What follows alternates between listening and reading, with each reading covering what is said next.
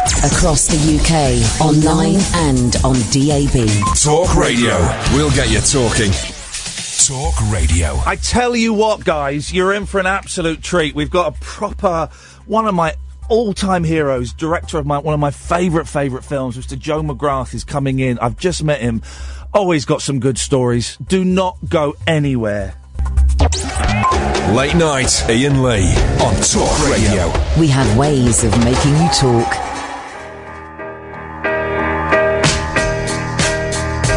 If you want it, here it is. Come and get it. Mm, Make your mind up fast. If you want it anytime, I can give it. But you better hurry, cause it may not last. Did I hear you say that there must be a catch? Will you walk away from a fool and his money? want it, here it is, come and get it. But you better hurry, cause it's going fast. If you want it, here it is, come and get it. Mm, Make your mind up fast. If you want it anytime, I can give it. But you better hurry, cause it may not last. Did I hear you say that there must be a catch? Will you walk away from a fool and his money? Sonny, if you want it, here it is. Come and get it. But you better hurry, cause it's going fast. You better hurry, cause it's going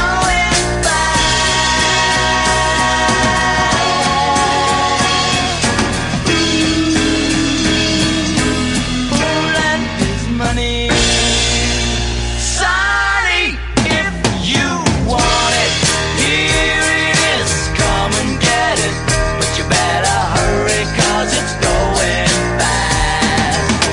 You better hurry, cause it's Oh, going fast. You better hurry, cause There's a it's song. going There's a song.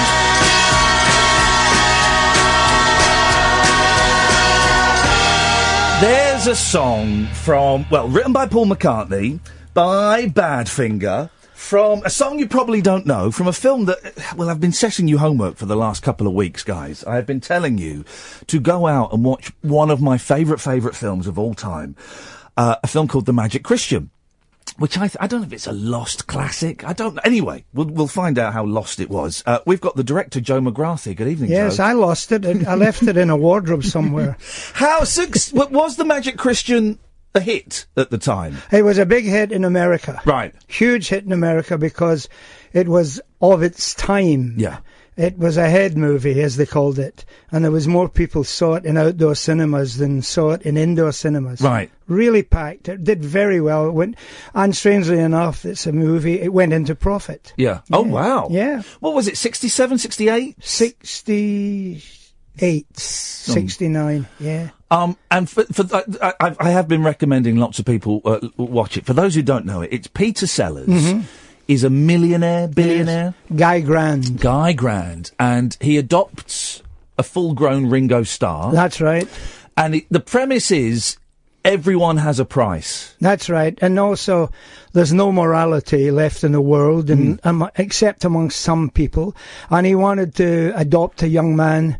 Ringo was the man we chose, uh, and show him the world and uh, get him used to uh, the, what people were like. and it's such it is such a beautiful film and it, uh, unlike a lot of it looks like a 60s film Oh, yeah. but it but i don't think it's it it, it doesn't look as dated as some we were talking about the knack the richard lester Yes, movie yeah, it was, that um, looks a bit dated I well, and think. it's black and white, of course, the night. Yeah. Um, but the, it, the the Magic Christian is this wonderful. we were talking about s- surreal British films recently, The Bed Sitting Room, Mm-hmm. How Yeah. Mm-hmm. I Won the War, and The Magic Christian fits into that. You know, yeah, it it, it, Yeah. it was a movie that people paid money to go and see. Yeah, Le- I mean Lester, Richard, Richard Lester and I were good friends and uh, had the same sense of humour. I mean, I, I first met Richard w- when he- he was doing the the running, jumping, standing still film, Yeah, which yeah. is a silent movie that he made with Spike Milligan and Sellers, Mm. and I was invited along to uh, to appear in it uh, for a moment or two, and. Uh, the three of all of us became friends through that film. Where, I haven't seen that film for years. Whereabouts are you in it? Oh, I'm just one of the guys that runs with a kite Right. for no reason. um. So is that what was that your first meeting with Sellers, or had you met him? Had you worked with him before, or met No, him before? I think that the first meeting with Sellers was uh, was at the Odeon in Swiss Cottage. Wow. Uh, yeah, watching. Uh, this was the first real meeting I had with him, watching the Lady Killers. Okay. Which was when he became a star. Yeah. He ceased being a goon. Yeah. And became a, a big international star. yeah. Yeah, I, I met him in the foyer and I went up to him and I said, You are Peter Sellers and I claim the five pounds reward. He said, Oh, you noticed me, you fool. and that was how it happened. Um, and you became friends with him. yes, yeah. What was he- and enemies. Yeah, well, well, well, this is. I, I mean, we, we may We're touch jumping, on we're that. ju- yeah. But ha- what was it? What was he like as a friend in those early days? Because he's a very. He was a very complicated man, Hmm. wasn't he? I, I, yeah, I've read the books. I've seen the films. He was a very complicated gentleman. Mm, Very. Well, he had, you know, I mean, he had a com- wonderful ear, you know, for mimicry. So, you know, when he was talking to you, after a couple of minutes, you'd start hearing your own voice Really? coming back. He'd, he'd parrot it back. Yeah, to but you. he didn't know he was doing. He How didn't know he funny was is doing that? it. He would just start talking Yeah. as you were. So you suddenly find there's these two two uh, Scotsmen talking to each other in a corner. Um, how, and how did the Magic Christian come about? Uh, well, I had read the book. I had read uh, the Magic Christian, written by Terry Terry Southern. And it's a slim book, isn't it? Oh, It's- yes, it's, a, it's a- a yes. thin book. Yes, it's, it's yes, it's really only a, like a hundred pages Yeah. or so. Yeah, and uh, and, he, and in the book he doesn't have a son. He Right. just goes around on his own, Yeah. doing these strange things to people, as he as he says in the book, inverted commas, making it hot for Yes. people just Brilliant. to see how they react. Yeah. you know. But it came about because I'd read the book, and uh, I knew Sellers. And Sellers, of course, had appeared in uh, Doctor Strangelove, Hmm. or How I Came to Love the Bomb, which was written by Terry Southern. Now, Oh, yes, you're right. so when am. I said to Peter, you know, I really admire, you know, what Southern did. he was a very hip writer, wasn't oh, he? At the completely, Time? Yeah. yes, yeah.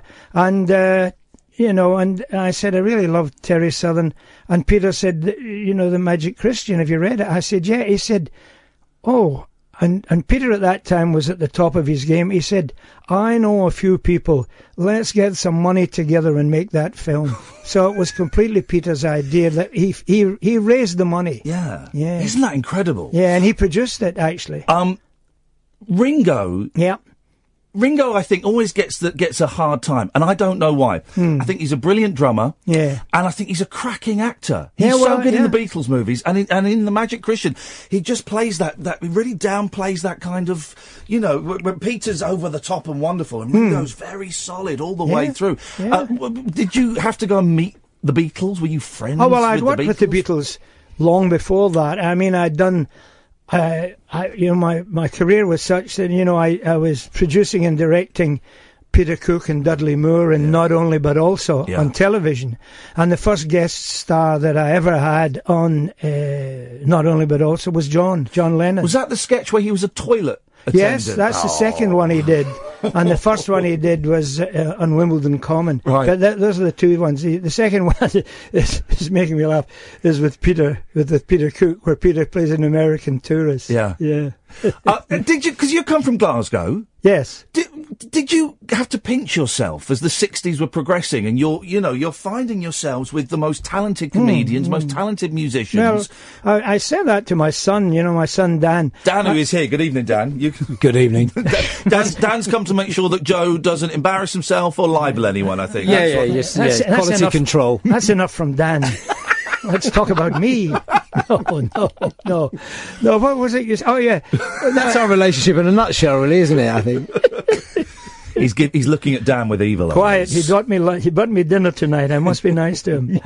the, uh, the the the the thing is that coming from Glasgow, it, it was easier. I was telling that's what I was saying to Dan earlier. Yeah. When I arrived in London, it, it was late fifties, and commercial television had had just started, and I'd been to art school, Glasgow School of Art, you know, and and so I came down here. And walked straight into a job in television as a designer. Wow. Just straight in Yeah. uh, because they, they didn't have anybody. They were looking for staff. All these television companies were starting and they had no staff. Mm. So you could take some folio of work along, show it to them, and they said, Oh, yeah, that- when can you start? I can start now. You know, what sort of wages do you want? Starvation. I don't mind.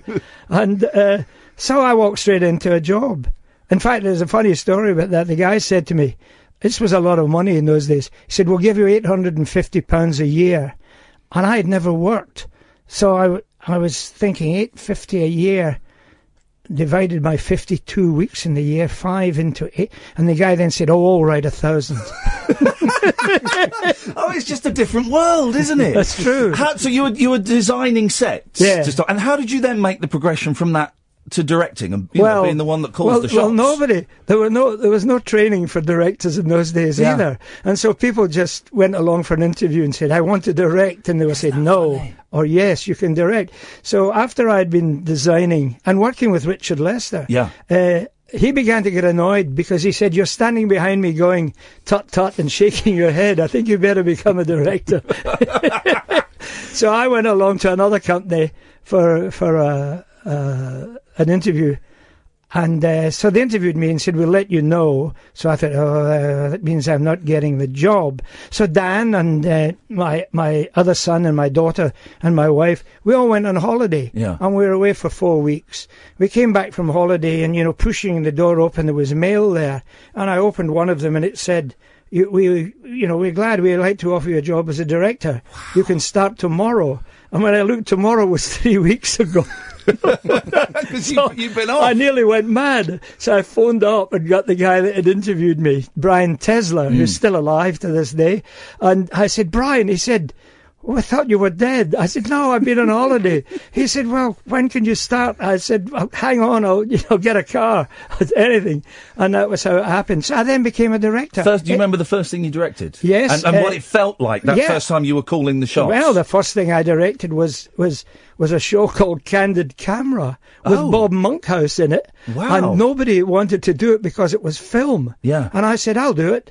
And all the other directors at ABC Television at that time said, No, the future is tape. We want to do these tape shows and studio stuff. I said, No, I want to learn about film. Candid Camera's all done on film. We go out. You mean we go on location every day and, and try to involve people doing strange things? And and Brian Tesla said, Yes, if you want to do it, do it. And I got a BAFTA, the first show I ever did won a BAFTA. And of course, because everything now is there are hidden cameras and, and real people involved. But that Yes. was the first. Yes. That was groundbreaking Yes, for yeah, its time yeah. to, to, to to secretly film. That's right. Tricks being pulled on people. That's right. And you hid the camera, and you, you uh, Bob Monkhouse, or the other guy was Jonathan Routh, who was the guy who did the show. He would go up and involve passers-by. Did you ever get anyone getting angry? No, Any- no. They were because- all uh, no. excited. What we did, we were very clever. We we chose we chose provincial towns where everybody talked to each other. Right, That's okay. absolutely true. Yeah. You go up to Manchester, you go to Liverpool and say hello. They say, Oh, hello. you go to Glasgow. Oh, hello, hello. You go to London and you say hello, and they say, "Get out. Who are you?" You know. so we chose these provincial towns very carefully. Yeah. And we got a. I won a BAFTA. So So a BAFTA and an obvious eye for comedy. yeah. Um, what came next? Uh, what came next? Uh, Dudley Moore and Peter Cook. Yeah. I left, I got offered a job by Hugh Weldon, who was head of a program called Monitor at the BBC, which was an arts program, and he offered me a job there. And I went along to see him at the BBC, and we were in the bar at the BBC, and I met Spike Milligan, and I met a guy called Bill Cotton Jr., who was head of comedy at the BBC, and Hugh Weldon, and Bill Cotton, and Spike said, Why is Joe here? And Hugh Weldon said he's going to take over Monitor, the arts programme. And Spike said, I won't allow him. I want him to take over doing comedy shows. And Bill Cotton said, That's right, we won't let you go to Monitor. And I, I started with the Milligan. It's- and Dudley Moore and Peter. It was as simple and easy as Your that. the, your career just seems to be you turning up at places Yeah. and them going, well, well, can you do this? And Yeah. you're doing it. But then, then of course, you, you must put into consideration a lifetime spent w- since it's the age of five watching films. right. So that that was. And it, what 'cause- kind of stuff were you? wh- wh- What was well, it? that my got you as a parents, kid? Hmm. you see, were both on the stage. My father was a music hall comedian, Right. and my mother was was uh, worked along with him. Yeah. And so all my holidays were always spent at the end of the pier, backstage meeting chorus girls and people like that, Yeah. and tenors, baritones, accordionists, ventriloquists. And then when it was time off, It's a, my it's a great name for the book, by the way, which we'll get on to. yes, That's a I have great- written a book. Thank you. He's told me I have to mention that he's written a book. It's only 300 pages, I tell, and bags of photographs. But no, uh, and so a- any time there was spare time or anything like that, my mother or my father, uh, both of them, uh, would we'd go to the cinema. yeah. And uh, Marx Brothers, I, Yeah. I, I just fell in love with to begin with. You know, Buster Keaton, Hmm. things like that. You know, and so when when when I did Candid Camera, it was as good as going to film school. Yeah. because you went out and you shot film for five days, and you then got this load of film back. Shot with different people, different jokes, different setups, and you had to edit it and make sense of it, and then show it on a Sunday evening to a mass audience of about Yeah. 10 million people Yeah. and you had a day to edit it. So it was, you know, it taught me how to shoot film. I, Uh, I, I love Peter Cook, and um, Oh, yeah. uh, I just just think he's wonderful, and, and Dudley Moore. You know, I, and Yeah. I'm, the- I find their whole relationship fascinating, and the stuff they did. So the series was not only but also, yeah, that's it. and it wasn't. It, it, have I got this right? Have I read this right? It was supposed to be Dudley Moore's show. Yes, I, I came up with the idea. I was at the BBC, and Bill Cotton Jr., who is head of comedy, said, Got an idea for a show? I said, Yeah, let's do a show with Dudley Moore. And so he said, Okay. And in those days again, he just said, Yeah, okay, go and do a show with Dudley Moore. So I phoned Dudley up, who I knew, I knew very well. Yeah. He had done a trainee exercise for me at ABC television. So I said, Listen, I've got this idea for a show at the BBC. It's a comedy show. And Dudley said, what, what do you mean? I said, would you be in it? He said, will I get paid this time? I said, yeah. He said, listen, I can. Are you interested in Peter Cook? I said, well, not, not, not, not that way. I said, but I'm willing to go and meet him. So he said, so we went along, met Peter, who was drinking wine in the establishment club and reading newspapers and editing Private Eye. And we said, would you like to be in a show? You know, Dudley's going to do. And he said, yeah, yeah, I'm doing nothing else. And so he- he and Dudley got together, started writing scripts along with me Yeah. and uh, did it at the BBC. And as you know, uh, it's a stupid thing. The rest is there on the screen for everybody. Well, they but- became well. Dudley became an international Give movie him a, star. a hot- movie heartthrob, Yeah, I know, which yeah, must have true. galled Peter Yeah. Cook because he was always touted Oh, oh, as the really? as the, the talented, handsome When one. Peter Peter said about Dudley's talent. The little swine. I wish I had been forced to learn a musical instrument as a child, like him. But you say it's up there on the screen. It's not, is it? Because most of, a lot of that stuff's been lost or, or taped over. Well, I stole a lot of it, thank God. So there, there is still oh really? Still, the BBC then had to buy a lot of it back from me. It's Wasn't- absolutely true. Wasn't Bill, the po- Cotton, Bill Cotton said, "We ought to, we either ought to, to, to get you a knighthood or arrest you." Wasn't the point that it was not only Dudley Moore but also Peter Cook? Yes. Was that what Yeah, it was? right. Thank you. That was Dan, and he's right. It was, it was not only. It, it was even worse than that. voice. It was even worse than that, Dan. It was. It's the Dudley Moore show. that was so brilliant. I came up with that title. Good- good title. I Well know, done. It's the Dudley Moore show. And then we changed it when Peter came. We said it's not only but also. Yeah. And- And, and- then it was. Not, it was Peter Cook uh, and Dudley Moore. Not only Peter Cook and Dudley Moore, but also John Lennon. Right, okay. Yeah, that was and groundbreaking. You know, the Yeah, oh, groundbreaking in yes, terms of yeah. sketch shows, Yes. in terms of, of kind of uh, And music. music, Yeah. intelligent yeah, and sa- comedy. satire. Yeah, well, I- I- I- but they were but now you can answer this question. With the corpsing, when they're always making each other laugh. Yeah. Was that real? Or were they, did they No, sometimes that play was up real. a bit? Really? That was real. Wow. It was usually Dudley who laughed. Yeah. Yeah. It's delicious. Peter read this stuff. Peter made no attempt to learn it, although he wrote a lot of it. Well, we always had it on idiot boards and, and things like that so Yeah. that Peter could read it. But Dudley used to write it all down in a school exercise book and learn it Yeah. like a like a pupil. How funny. It- marvelous. But so Dudley knew it, but then of course Peter, who was reading it, uh, would then quite happily know that he knew what he was going to say next, so he'd shove in a couple of extra lines that Dudley had never heard before, and Dudley'd start laughing. Hey, you know. Dan, can I ask, how old were you when all this was going on? Uh, well, when I, was I born 66, so I don't know. So- Probably okay, so- very, very young. Okay. Very, Uh, very but young. were you were you aware as a young man, a young boy? I- It's that weird thing because my kids think that all dads are on the radio. You know, you, Yeah. we- you- we- did you realise that your dad was doing a really strange Oh, no, job he, making no, he movies? did. He did. Yeah, yeah, yeah, yeah. We grew up. So we, I mean, when we grew up and um, hung out with dad, it was uh, yes, it was the house was full of famous people generally. Yeah. I Picture mean, sellers although, would although my come mum and- and dad weren't together when I was a kid. Yeah. Yeah. Uh, when we go and see him at the weekends. uh, You know, I can remember weekends going to his place. He had a place down in, in Sussex, and we were playing ball with Doctor Who and Leonard Rossiter. You know, Tom Baker was there with Lala Ward, yeah, that's and right, Leonard Rossiter was there. You know, so it was lovely. I mean, it, and it, uh, and and it and And Big Bill Mitchell who the- had Big that Bill voice, Mitchell who did yeah. all the big big The voiceovers for voiceover radio guy. stations, the big low voice. Yeah. You know. Yeah. Uh, so yes, there was a it- absolutely yeah. It was And then always you met it was, Jim Dale.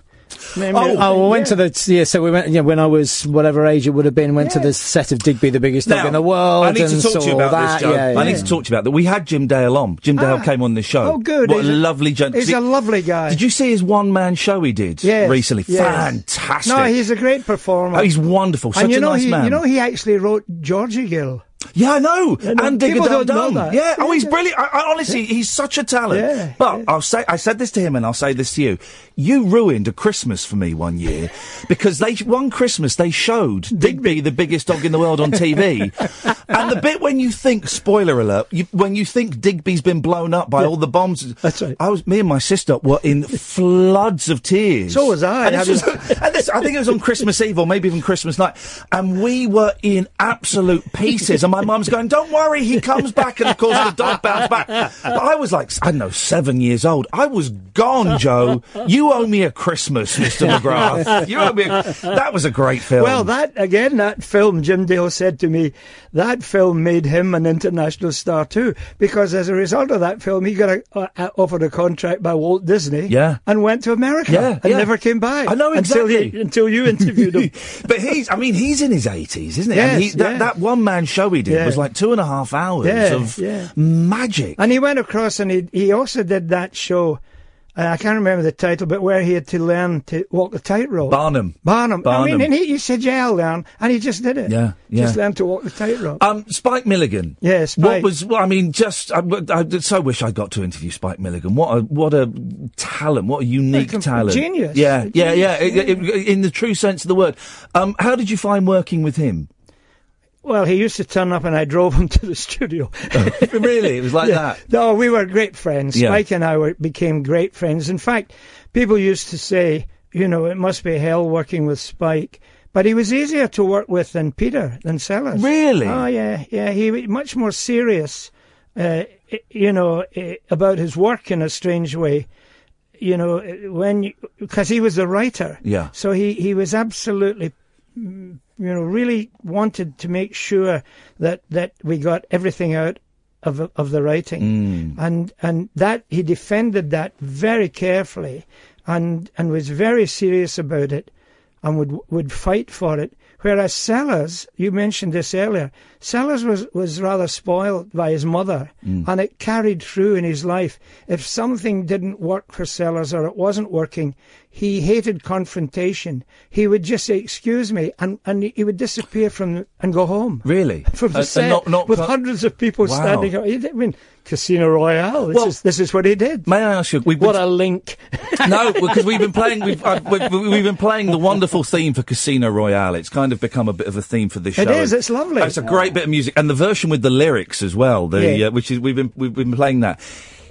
It's a mess of a film, though, Yeah, yeah. isn't it? I mean, it- there are some wonderful bits in it, and there are some stunning scenes, but it's a mess. Is it true Peter Sellers punched you in the nose during that film? Yes. He did? Yeah. Why? Well, he, he, he, he attempted to punch me in the nose, but I managed to get to one side, so it sort of brushed off my cheek, and then I punched him. and Jerry Crampton, who. I know Jerry Crampton. I'm. Jerry Crampton, The who, stunt who man. was a stunt double, he ran across and grabbed us and lift, pu- pulled us apart and held us, us up with our feet off the ground. Big And he s- fella, yeah. And he said, I don't know which one of you to hit. I love you both. Very quickly, because you know I mentioned I, I, I worked with Christopher Lee about 20 years Well, he ago. was in Magic Christian. on a, yeah. Oh, I worked with him in a film in Pakistan. I won't go into it; it's too Yeah. long. But but Jerry Crampton was the stunt man. Yeah, he would be. He was on very that. famous. Yeah, brilliant, riding all the horses and In things. fact, he became later. He he was during one of Peter Sellers' many marriages. He was uh, Peter's best man in one Was he one really? of the I did marriages. not know. So what was the argument about on the, the uh, uh, Casino Royale? Uh, Peter was Peter had asked for Orson Welles to be the heavy in the movie. Yeah. And when he turned up and we started working with Orson and Peter, Peter, and I mean this, he was completely overawed, Really? Yeah. Intimidated by him. completely. And of course, Orson liked that. Yeah. And Orson began to be even more, more like Orson. You know, where's our thin friend today, Joe? He seems to be late. Oh, You know, and things wow. like that. And Peter would turn up and Orson would make remarks. And in fact, we had, it's all in the book. I mean, there's a marvellous bit where Princess Margaret comes along with Peter Yeah. to lunch. And Peter brings her on the set and starts to introduce her to everybody.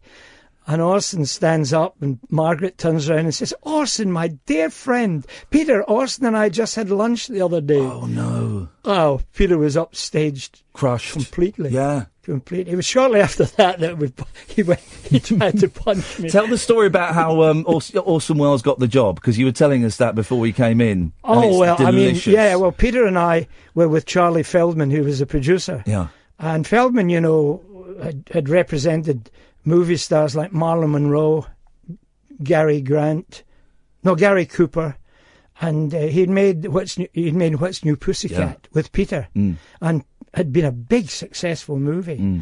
And so we're in this room, and and I had been asked if I would direct Casino Royale, the Pete, the, the part with Peter in it. And he said, "Who do you guys think would be good as uh, Le Chiffre? You know, the the villain." So Peter said, "Orson Welles." I mean, what about Orson Welles? He would he would be good. And Charlie leans across and picks up the phone, looks at his watch, and he says, "Yeah, well, hang on. In Los Angeles, it's it's got to be Or- Orson's got to be out of bed by now or something." So he dials the phone, hangs on, and says, "Hello, Orson." You know, and I'm sitting there, and I thought, "Well, this this is another. This is not television. This Yeah. This is- You've gone up a level now. well, I was, but mind you, I used to think when I was going into the BBC, hey, how lucky I am! I'm going to work with Peter Cook and Dudley Moore. Yeah, But then you, you you get into this room with Sellers and Feldman, and uh, and and he said, I got the boys here.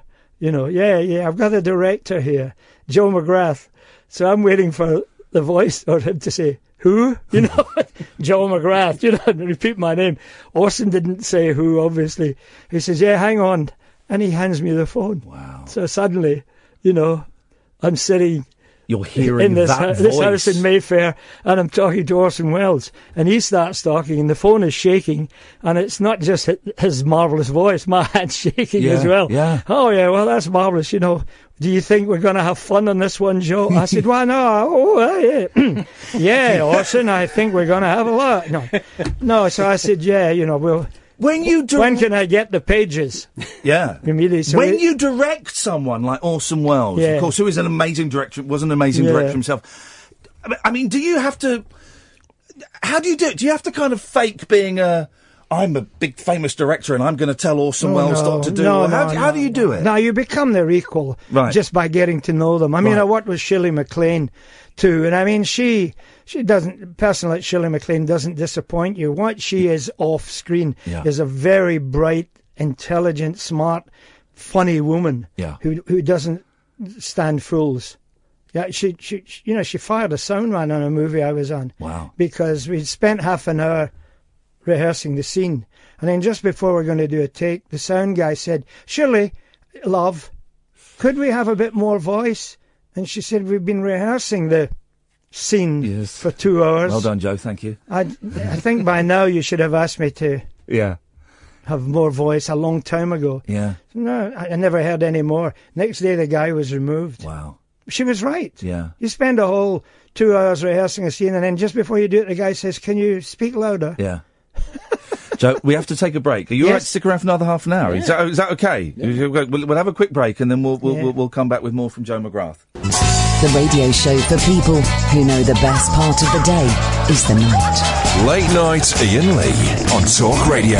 We have ways of making you talk. Um, I'm joined by Joe McGrath and his son Dan, um, uh, the Magic Christian. On, on it, it's on YouTube if you want to watch it. But I suggest it, you can get it on DVD for for, Mm. for a couple of quid, and I recommend it. It really is a beautiful piece of work And I get two and a half p. for every single one. You're very- Not off YouTube, you don't. no. I hope you don't mind me sharing this. You, we were talking about Jerry Crampton, the stunt man, Yeah. who stopped you and Peter Sellers having a punch up. Yeah. That description of, of, of how he described the fight. Do, you- do you mind sharing oh yes, that? That it was a wa- lovely line. Well, he came over, as I said, he came over and separated us, saying, "I don't know which one of you to hit. I love you both," but he held he held us apart. And later on, he was on radio and he was being interviewed, and somebody asked him, "What was it like when Joe and Peter were having this punch up?" He said. They were like two teenage girls swatting bees.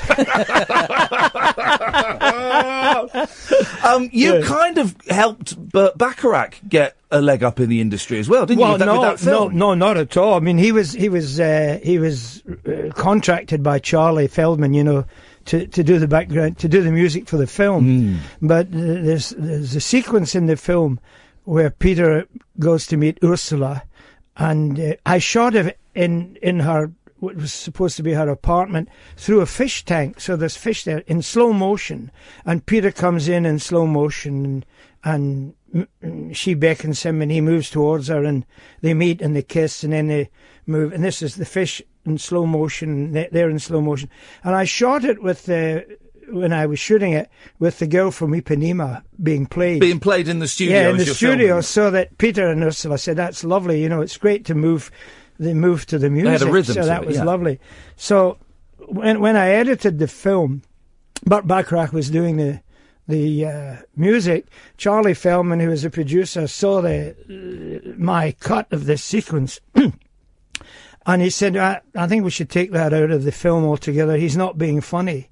And I said, no, no, no, he's not meant to be funny. This is, uh, he's meeting Ursula. This is, uh, he's attracted and stuff like that. No way, you know, and we got the girl from Ipanema playing behind it. And that's why, you know, I'd really like some. And Bert Bacharach, who was doing the music, was there. And he said, Charlie, he said to Feldman, Charlie, leave it in. I'll write a tune. I'll write a tune to I'll cover write it. a tune. I'll write a tune. I'll write a tune to that cover it," easy. He said, you know. And uh, Charlie said, no, no. So every time I went back and was running the film and bits of the film, Charlie had gone in, the producer had gone in behind my back and, and just taken this whole sequence out so that Completely removed it. yeah, so that you never actually saw Peter uh, arrive and meet Ursula. You- You just they happened to be together in the next scene. Yeah. So uh, each time I saw that, I put it back in, and then Bert turned up with the the look of love. And he, we played the look of love, and I said, "Now that is fantastic. That's lovely." And Charlie was saying, "No, no, no, he's not being funny." And then Bert said, "I'll get Dusty Springfield to sing it." Wow. And I said, "Yeah, why do, this is again? Yeah, why don't we get Dusty Springfield to sing it? You know." The next thing, I'm in the studio with Bert and the, the bit of film, and Dusty's there with an orchestra. Hal David has written the lyrics Oh. And to what- it because what we a didn't have song. lyrics. When the first time we just had the rum, pum, pa, Yeah. the look of love, you know, being played with the the Alpert trumpets, you know, and all that, you know.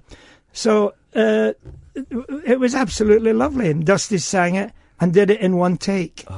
Nick, can you believe What a that? voice, though. And when you see Burt Bacharach talk about Cilla Black, she used to take 35 takes. Yeah. Yeah. I'm not saying Scylla's bad. Scylla was fantastic. But, but Dusty, did was, one, and, and what a voice, Dusty Springfield. and she sings it. And of course, it became a standard. Yeah. It's now a standard. A lo- I mean, most people won't know it came from that movie. Yeah. You know, they're, I they're, mean, I said, I mean, I, when I was speaking to Orson years after, I saw Orson, and and I said, I really hate that film. He said, I don't hate that film. He said, Look, you know what you did was you shot a piece of film that has a standard now. It's a standard tune. yeah.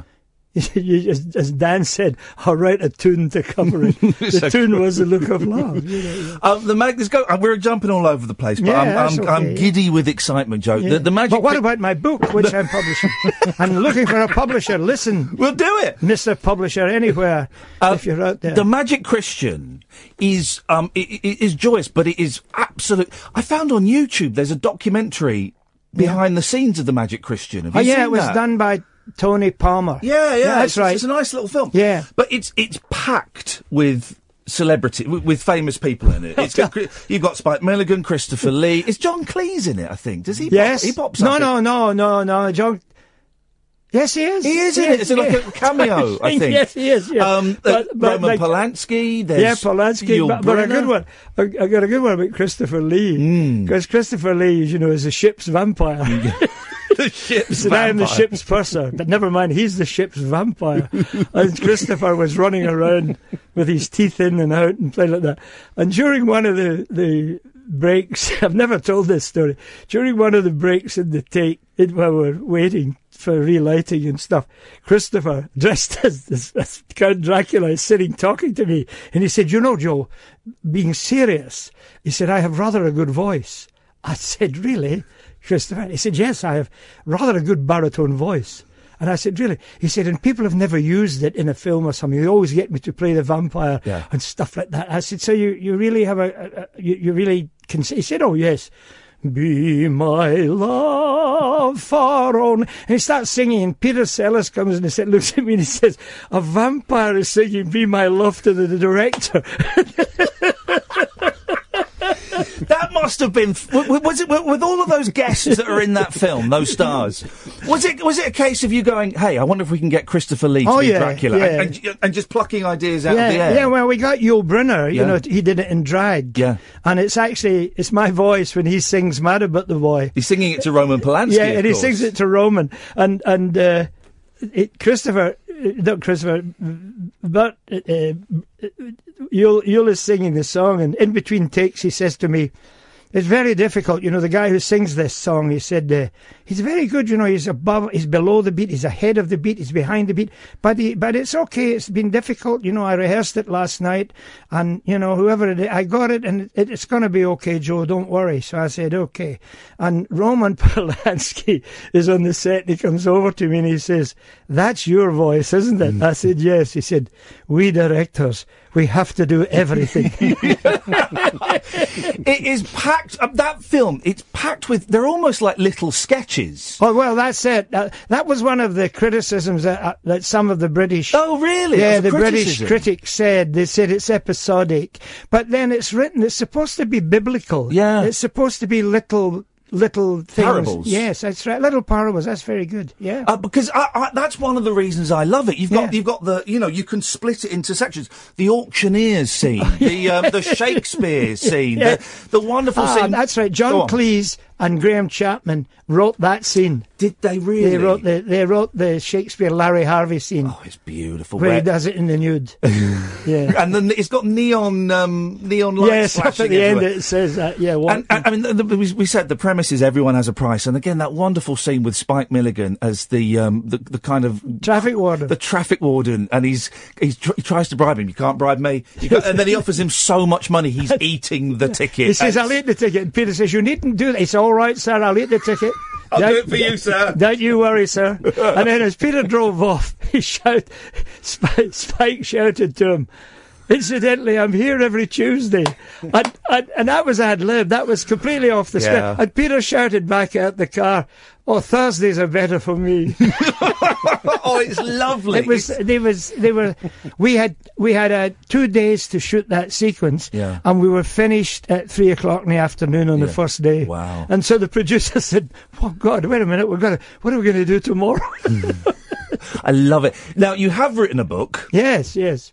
Been told to mention this. Yes, yes. No, um, but no, what, it, it- it's not published. What, what's No, going on? Why not? Well, I don't know. I mean, uh, I, I, it's, it's been seen by, by three or four publishers who all, who all me. tell me, you know, and, and uh, read it and tell me, we love it. But but do you think that really the 60s, do you think that, that that sort of time, do you think we should be publishing that sort of stuff? I said, well, you know, I mean, these these are stories, uh, anecdotes like we've told some tonight. Yeah. uh, these are things that nobody knows about. It's it's it's it's inside gossip. Yeah. it's inside stories, and it's explaining how how these sort of films get made and what these people are really like. And it's not jokes. It's funny. It's stories. Yeah. It's, and also, I've got the whole, uh, you know, stills from the picture. Oh. So, and also from Magic Christian. Oh. and- yeah. All the, the whole stills of of the whole thing. Yeah. So the book would be, would be, you know, special. But I think the sort of publisher I need is a publisher that's interested in movies. Mm. I think that's the thing. So I've got a couple of names that I'll be trying in the next week or two. You'll be hassling them. Yeah. Can I come and look at your pictures one day? Yes, of I'd course. love- I want to come and see Yes, we'll those. bring them in and show them Oh. to the microphone. um, when when you were writing and working with with Sellers and, and Yeah. Milligan and Cook, And Dudley Moore. Dudley Moore, they're Peter, all yeah. very very fast Yeah, minds. yeah, yeah. W- were you were you keeping up with them? I, mean, I Oh, think you're, yeah, obviously you're yeah. very quick Yeah, quick mind. You yeah. you were keeping up with them and Yeah. batting ideas back and forth. Yeah. yeah, when I met Peter and I met Spike, they they uh, they told me they said no we. He said, Spike paid me a great compliment. He said, "You're one of the few directors and producers that when I try to explain something to you, your eyes don't glaze over and you look into the distance." Because you, you were at the same speed as as, That's as, right. as, them. You were Yeah, able to yeah. work at that intensity. yeah. Oh yeah. Um, yeah. the Great McGonagall. Yes. Yes. Now there's a film. There's a film. There's Peter a- Sellers as Queen Victoria. Oh, it's beautiful. uh, it, it, it's a little bit more hard work to, uh, to watch than the Magic Christian. Yes, it certainly is. It, it's a, it, I mean, is it about a real Scottish poet? Oh, yes, it yeah, is. yeah, and it's, it's yes. Spike Milligan as this Scottish poet. and Yes. it's a nuts film. Well, they, they, they, the first poem that McGonagall ever wrote, it's four lines. It's the hen, it is a noble beast. The cow is more forlorner, standing in the rain, with a leg at every corner. That's the first poem McGonagall ever wrote. They're real. They're real. He's lives. He lived in Dundee, and if you go to Dundee, there is a statue. Wow. He's standing looking out to sea. yeah. And so you made a film. And did, Spike wrote the movie. He and I wrote You it wrote it together. together. And Spike appeared as McGonagall, and Sellers was uh, Queen Victoria. Because a film like that would never get made. No, Oh, no. in a no, million no, years no, no. now. Well, in It's- those days, it was easier. Much easier. and was it, and it was because of your reputation, and, and you got Spike. well, and getting Sellers and it- Spike and, and Peter, that, that was a big thing too. But but it was easier to get things made in those days. Yeah. I mean, I, I weep for for young people. yeah. I do, Uh, you know, the, the lack of opportunity and chance to get. I mean, nowadays, if somebody says, I'm studying media, I'm doing media studies, everybody goes, oh, you Yeah. know, they all laugh. There's nothing wrong in studying media studies. It's Yeah. fine. Yeah. Fine. Do you miss it? Do you miss directing? Do you, Oh, do you, yes, do you sit at home watching films and TV and go, well, I wouldn't have done it like that? No, I love film. You know, Yeah. I, I really and actually, I I'm an audience. I mean, Dan Dan will tell you that. I mean, if I see a Richard Lester film and I watch a Richard film or Buster Keaton or Yeah. or W. C. Fields, who's my my god, my Yeah. great favorite, you know, uh, I just lo- fall on the floor Yeah. because you recognize the work and the genius that went into it and the ability to make you laugh. Mm. You know, and also I think there was a time we, we, where uh, we lived together for a short while. Uh, Darling. strangely, in the mid Uh-oh. in the mid nineties, that's a Yeah. whole other night, Gosh. Yes, we did. ladies and gentlemen. But um, you, you know, you're always very good at kind of pointing out what would be termed a box set now. Uh, back then, it was a series on telly, Hmm. you know. But you were always like, we should watch this. You know, there was Homicide: Life on the Street. There were certain things where we were like, you should watch this. This is great. You know. So I think, Yeah. alwa- you know, you were, you're always taking things in and Yeah. watching stuff on telly. It's not that kind of retro thing. You're always appreciating stuff and kind of going, this is great. We should watch this, and not dissecting it like anybody would say. Mm. No, oh, no, and I if don't. it was me. No, you know. no, I, you know, I don't. Uh, But you mi- you miss directing. oh yes, yes, uh, yeah. I mean, I missed that, but I couldn't do it now because you Why? know, it's the hardest job in the world. I mean, if you think of a feature film, you're doing 15 weeks every day, Yeah. including weekends. But You're- even you're with editing, you're cutting. but even with the way with, with the changes in technology, and the, fact, the digital, Yeah. and all of that No, stuff. And of course, nowadays, the, the unions are no longer th- strong as they used to be. Yeah. And I mean this in the nicest way. So people are working 14 and 16 Yeah, and 18 hours, are working through the night. And we, you know, that was happening occasionally with us too. But I mean, when you consider you're, you're getting up every day at six o'clock in the morning, you're going into the studio, you don't get back to midnight, Mm. and you've shot and then you've seen what you shot the day before. Then you've gone in and you've edited it with the editor, and you and you and you've been writing it before the film, Yeah. and you're rewriting during the film, and then you're putting up with with the egos and the temperaments of somebody saying, "Listen, uh, Peter's not turning out, not turning up tomorrow. He's decided that uh, there's a bit of trouble at home, and he's staying at home." And you suddenly have to reschedule and say, Yeah. "Right, well, tomorrow we'll do this and do that," you know. There's a very good story about that. Peter and I driving into Shepperton once in a hired car with this driver in front of us, and Peter is saying to me, "I'm not sure about you know about the it was the in, in uh, Magic Christian." Magic Christian, where he's a shopkeeper and he reduces prices and gives it all away Yeah. free, and then the next day when they come back, the shop is no longer there. Yeah. It was just, you know, the thing. So we're going in, and Peter is talking to me and saying, I think I should do this, I think I should do that. And the driver is driving, and the driver says over his shoulder, uh, Excuse me, gents, but that scene's been cut. I'm laughing now. And Seller says, What? He said, Yeah, the, the producers cut that scene because uh, the, the set was, isn't ready in time. So you'll have to come up with an act. Can you go back to the set you were on yesterday and come up with another and k- make it longer? or, or shoot. And, I, and Peter, like, I said, Wait a minute. So Peter says, Just a minute. And he closes the. He closes the partition so the driver can't hear us. And Peter says to me, What do you think? There's nothing worse than a driver on the way up. And then he opens the thing again and he said, You tell the producer from us that we're going to do that scene whether he likes it or not. The guy says, Me, who do you think I am? Peter said, Well, whoever you are, you tell him. We're not. and we were in hysterics. But. But at the same time, it, it's horrible. You know, you suddenly you're told, oh, the, by the driver. yeah, yeah. It's I all did want to changed. mention it because I know it was your birthday this week. Yes, yeah. Um, and uh, but there was, I, can, I can't remember the guy's name. The guy that directed Kes and I, Daniel Blake. Yeah, yeah. Uh, Ken he's- Loach. Ken Loach. Yeah, because Ken. he's just made. He's in his eighties, and he's Oh, I know, just, yeah, he's no, I know just Ken. made Yeah, that, no, that no. I, Daniel Blake film. which Yes, is, yes, I know, but I, I- I, I don't, I don't mean this in in a. It's not nasty because I know Ken and I think he's a great director. Yeah. I think the type of films he makes aren't, aren't the sort of rollicking type of comedies that I mean. Even just coming in and, and reminiscing about them, I'm exhausted.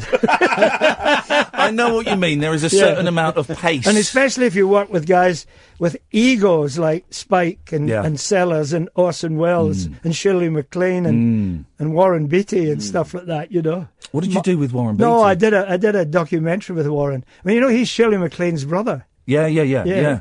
A lovely guy. D- d- tough to work with though. No, lovely, great fun. Um, I said, if you had any trouble, I'm going to tell Shirley and you. you know, don't, don't. We've only got a couple of minutes. I could Okay. keep you here all night, but I'm going to let you go. But Do you I think did- I'll last? Well, I think I think you can make it in this business. I think you've got you've got something going for you. Who, in terms of comedy, who do you like now? Who do you rate now? Is there anyone as good as like Steve Coogan. Yeah, I like Steve Coogan very much. yeah. Yeah, yeah, very much. I, I think he's he's he- he's great.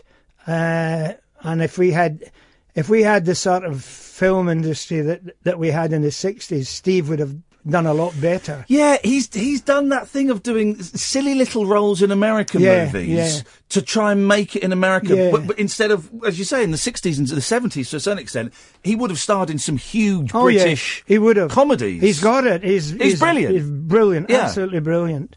Yeah. Um, Guys like that, you know, I think are wonderful. Joe, I, I, I, I love you. I was, I Oh, was, no, darling. I do. I was so, I, I texted Dan saying, uh, Dan said, we're on our way, get ready. And I Yeah. texted back going, I'm really nervous. But just because, um, you, you have had such a positive impact on my life Hmm. in terms of the, the, the, the, you know, the, not only, but also the Magic Christian, Yeah. the Great McGonagall, uh, the Casino Royale, which I've got, it's kind of my, my Yeah. dirty little secret, that Yeah, film. I do yeah. enjoy that. Um, and you're absolutely brilliant. I do hope that book gets published Mm, at thank some you point. very I, I hope much, someone yes. pulls their finger out of their arse. and, and but because I would read that, I would buy that at a moment's You, notice. you gave me a good title, didn't you? Accordionist ventriloquist. yeah, it's up there, yeah, the whole the whole list Yeah, of them. exactly. Um, listen, thank you so much for coming in. well, thank you for plugging my book. Well, when it when it actually comes out, we will plug it. Dan, thank you very much. You're now look, you're, Pleasure. You're kind of you're, you're a bit like me that you're a radio geek. You kind Yeah. of you work Yeah, in it. yeah, and you, yeah, yeah, you, yeah, you yeah. dig all of this stuff. You got anything exciting going on at the moment that we should know about, or is it all? No, not for me. Thanks No, for coming no, in, no, Dan. thanks, right, yeah, no. okay. All right, listen, thank you so much, Dan. It's I'll nice- employ No, him. pleasure, pleasure, pleasure. I'll employ him. No, you, all you two have done is fight. All you've done is say, "Shut up, Dan. Shut up." No, Throw- I didn't. I, I had. A, how long have we got? How You've long got have we 40 seconds, Okay, go I had a on. lovely time when I lived with him in the nineties. I was on the radio at the time. I was working with somebody very similar to a lot of the people he worked with, and he was my rock because he got me through the mid nineties when I worked with somebody that was very difficult on the, guy air. with Ah! red hair. And he Ah! was gre- he was great. Joe was that dad was great because he was there for me because he said, "I know what those people are like. It's all going to be fine." And it was Oh. great. We had a good time. We bonded, didn't we? all this too. I used to say, this too will pass. This Yes. too will pass, Dan. Thank you, mate. Joe, thank Pleasure. you so much, No, and thank, thank you for Uh, it's asking. been an absolute pleasure. Um, we'll take your calls now. Do you want 03 me to? s- I'll sing you a song. No, I want you to get out now. You, you, you've finished. Oh three four four four nine nine one thousand. Late nights with Ian Lee on Talk Radio. Late night, Ian Lee on Talk Radio. We have ways of making you talk. Seven James Bonds at Casino Royale. They came to save the world and win the gale at Casino Royale. Six of them went to a heavenly spot. The seventh one is going to a place where it's terribly hot.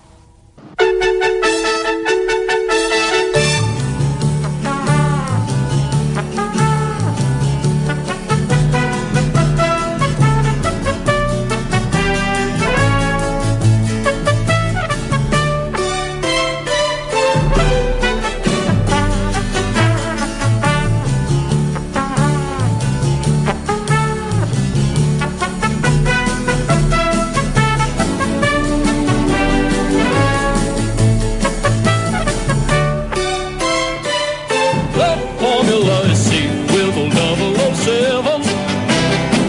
He's got a redhead in his arm. So he's a lover when you are in trouble. Have no fear. Look who's here. James Bond. They've got us on the run with guns and knives. We're fighting for our lives. Have no fear, Bond is here. He's gonna save the world at Casino Royale.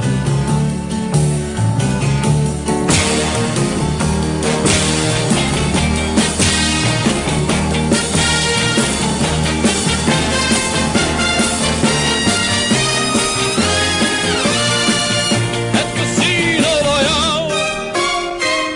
Love wanted my seat with a 007. He's got a redhead in his arm. Oh, he's a lover. When you are in trouble, have no fear. Look who's here. James Bond. They've got us on the run with guns and knives. We're fighting for our lives. Have no fear, Bond is here. He's gonna save the world at Casino Royale. James Bond is here. So have no fear. Fear. I mean, ay, ay, ay, ay, ay, ay, ay. can we just play that last hour twice more, please? Because that was just um, what an absolute. Uh, uh, you, uh, you may not have seen it on Twitter because of, uh, on Periscope, sorry, because of the way the, the, the camera was angled. I've turned it off now, uh, but but the way it was angled, I'm just li- literally for that entire hour, I'm sat there with my mic down low, my uh, uh, head on my hands, just just grinning up at, at Joe, just grinning, uh, and just uh, and completely unsure where to go next. You know, I just could have said names to him. I mean, but th- halfway through it, I was just pretty much just saying names. They go, "Oh yes, Peter." Co-" Wonderful, wonderful. Do yourself a favour. Go on, go on Amazon, buy the Magic Christian on DVD. It's about three quid, right? Um, and even if you hate it, it, it's a it's it's an incredible film to watch, an incredible bit of film to watch. Um, I love that, love that, love that. Um, and loads of you are sending suggestions about crowdfunding a book, and um, a- a- and that certainly is a way to go. But it, uh, how on earth? Why are there not publishers knocking down his door to get the rights to that book? He's got behind the scenes pictures, photos of Orson Welles and Peter Sellers and Spike Milligan and Shirley MacLaine. What? And Peter Cook and Dudley. B- People are. I, listen, I know. Very few, y- y- you know, b- the books ain't selling what they used to, right? And there are very few authors that will make a lot of money from a book. I, I s- I suspect Joe isn't after a lot of money. I'm sure he'd like some money, but um, that book has got, you know, he's 88 years old, guys. Come on. Someone, someone, get that book made so we can all just sit around and look at it. Beautiful. Absolutely beautiful. Um, Wow, I'm ugh, man. Well, that's going to be a very special podcast to go out tomorrow. Don't forget tomorrow, um, three hours of calls straight to air, guys. Three hours of calls straight to air. I don't think you're up to it. I don't think um, we're going to hear anything groundbreaking or, or particularly exciting or maybe even interesting. I don't know, but you know, I thought I'd give you the opportunity. Um, and meanwhile, this evening, 0344 499 1000. Good evening, Dredge. You know that Leonardo da Vinci cartoon? I couldn't see the bloody joke. Oh, and I'm eating a sandwich. Um, All those people sat around look extremely stationary to me. He directed that! He directed that! That is the best, for me, that is the best comedy sketch ever made. It's a great sketch. It's a great sketch, and um, uh, I just love the way he w- kind of stumbled into that career. just And i- if he hadn't, if he hadn't, if he hadn't recorded that himself, yeah. it would have been lost. Yeah, yeah, yeah. As, as a, I I mean, the, the criminal, the stuff that, that got wiped over and taped over and burnt and all of that stuff. Um, sorry, Dredge. I, I, I know that you called in to speak to him. I hogged that. I, that hour was me being a complete and utter fanboy. Um, and um, I, I, I, I had, I had to hog McGrath there. But um, oh wow, what a man! It's great to hear him. It's great to hear him on the radio. It's great to hear him anywhere. Yeah. As he might say, you know, it's great to be anywhere. But, I, um, I am going to have a work because we've got one of our listeners, Ripley, works at the um, Regent Street Cinema, and I'm going to I'll send down a text saying, look, if you know, if if, if Joe fancies me putting on a, a screening of the Magic Christian and then coming out and doing a little Q and A at the end of it, I you know, I, I I I would be more than happy to do that. I wouldn't want it- want want any money for it. Um, I, I, I'll, I'll send down a little text tomorrow just to say thank you and put and float that idea because um, people like Joe. Um, they should be celebrating. I mean, he's a, he's a window into you know our popular cultural history. I mean, why people aren't interested? People must be interested in publishing his book. I mean, look at the. Maybe he's not success written a of- book. Maybe maybe he's a fantasist, and the whole book thing is Well, a that lie. would- that- Possible. That would explain. a- That would explain a lot of his work, anyway. Maybe. oh God, I've, I've just fallen in love with an 88 year old man, and I don't care who knows about it, Dredge. but he worked with like people like Morecambe and Wise on their last film.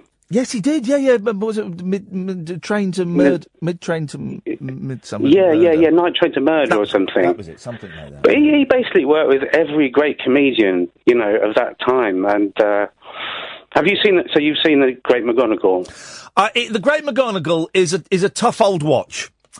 It's, it's, it's tough for me, and I'm the biggest Spike Milligan fan you can get. But I love it. I love it for the fact that that it exists and people put money into it, and and you know people will have people will have seen. Oh, there's a new Spike Milligan Peter Sellers film. Let's go and see that.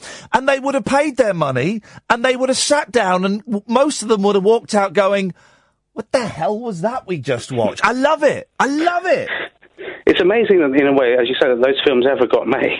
Yeah, yeah.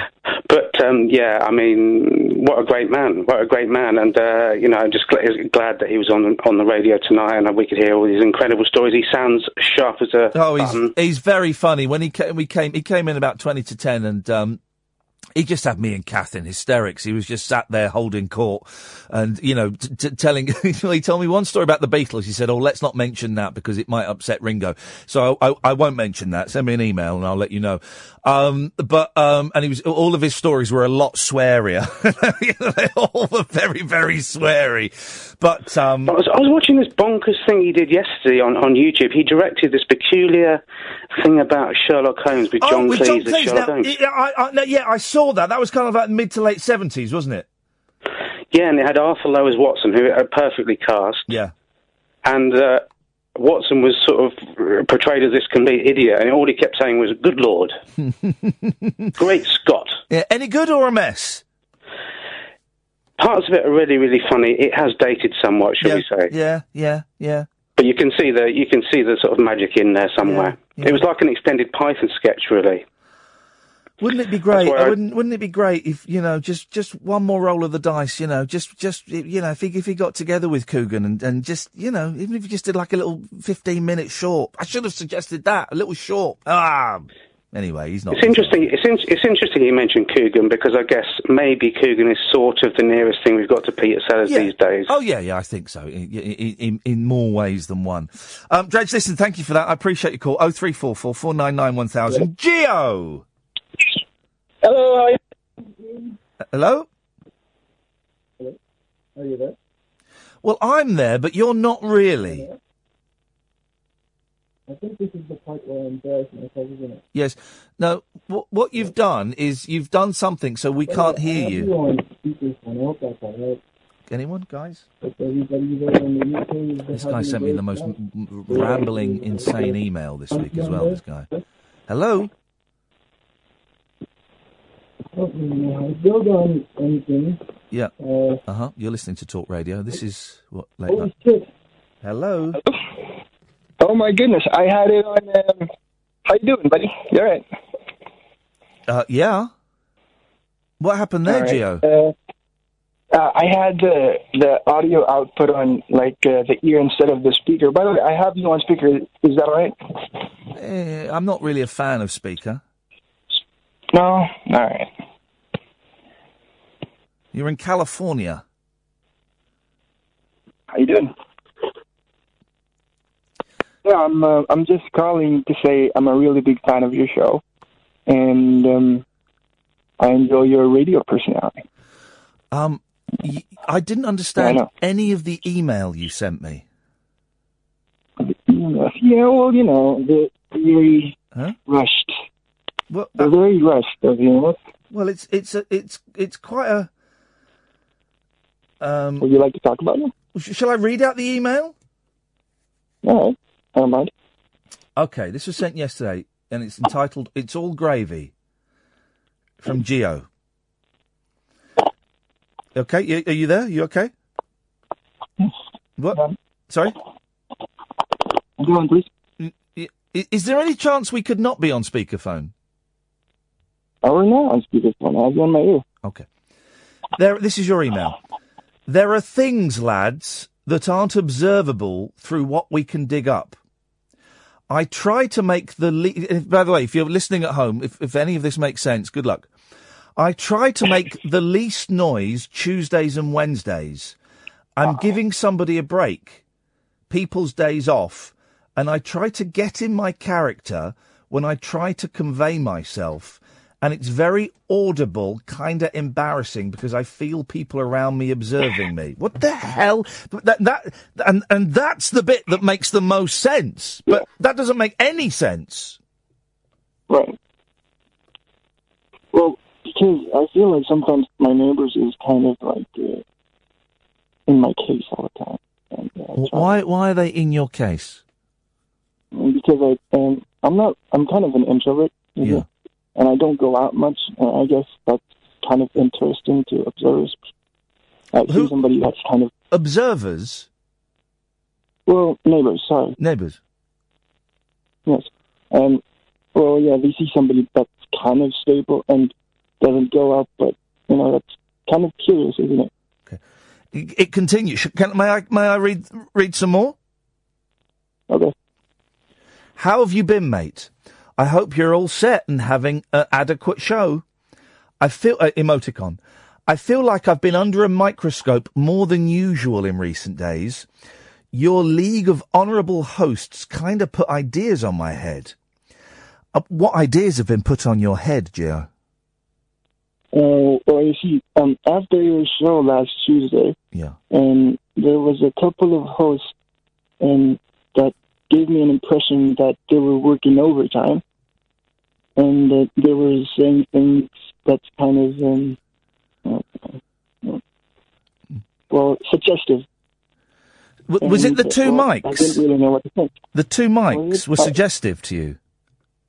Maybe, maybe it's not really offensive or anything. I don't, I don't mind. I mean, I just don't want to have anybody work extra. You know, just um, yeah, pretty much. Okay. Ca- It continues. We're nearly there, about halfway through. I've I've a speculative thought from what I've heard from recent broadcasts that maybe I can help as well as talk can help me. I'd like to have your thoughts on this if you'd indulge me. Well, um, I can help by contributing to the show as much uh, helping goes. Other than that, I don't really know how else um, talk can help me other than um, company. Um say that again. Is very muff is there any way you can make it less muffled? Are you kind of like hiding under your duvet? I, I, I think it's just a mic on my phone. I'm sorry about that. I'll, I'll try to. No, that's okay, Gian. I'm I'm enjoying this call. I'm glad you've called in because I really want to try and get to the bottom. So what's this? Um, I, I, I've a speculative thought from what I've heard from recent broadcasts that maybe I can help as well as talk can help me. How can you help us, and how can we help you, Gio? Well, I can help you by contributing to your show, calling uh, every now and then again, uh, now and again. Oh, Now and again, beautiful. Well, And how can we I help don't you? really mind. Um, I have social interactions. I'm kind of an introvert, you see, and uh, it's not really any harm to call a radio show, is it? You you have social what? Sorry.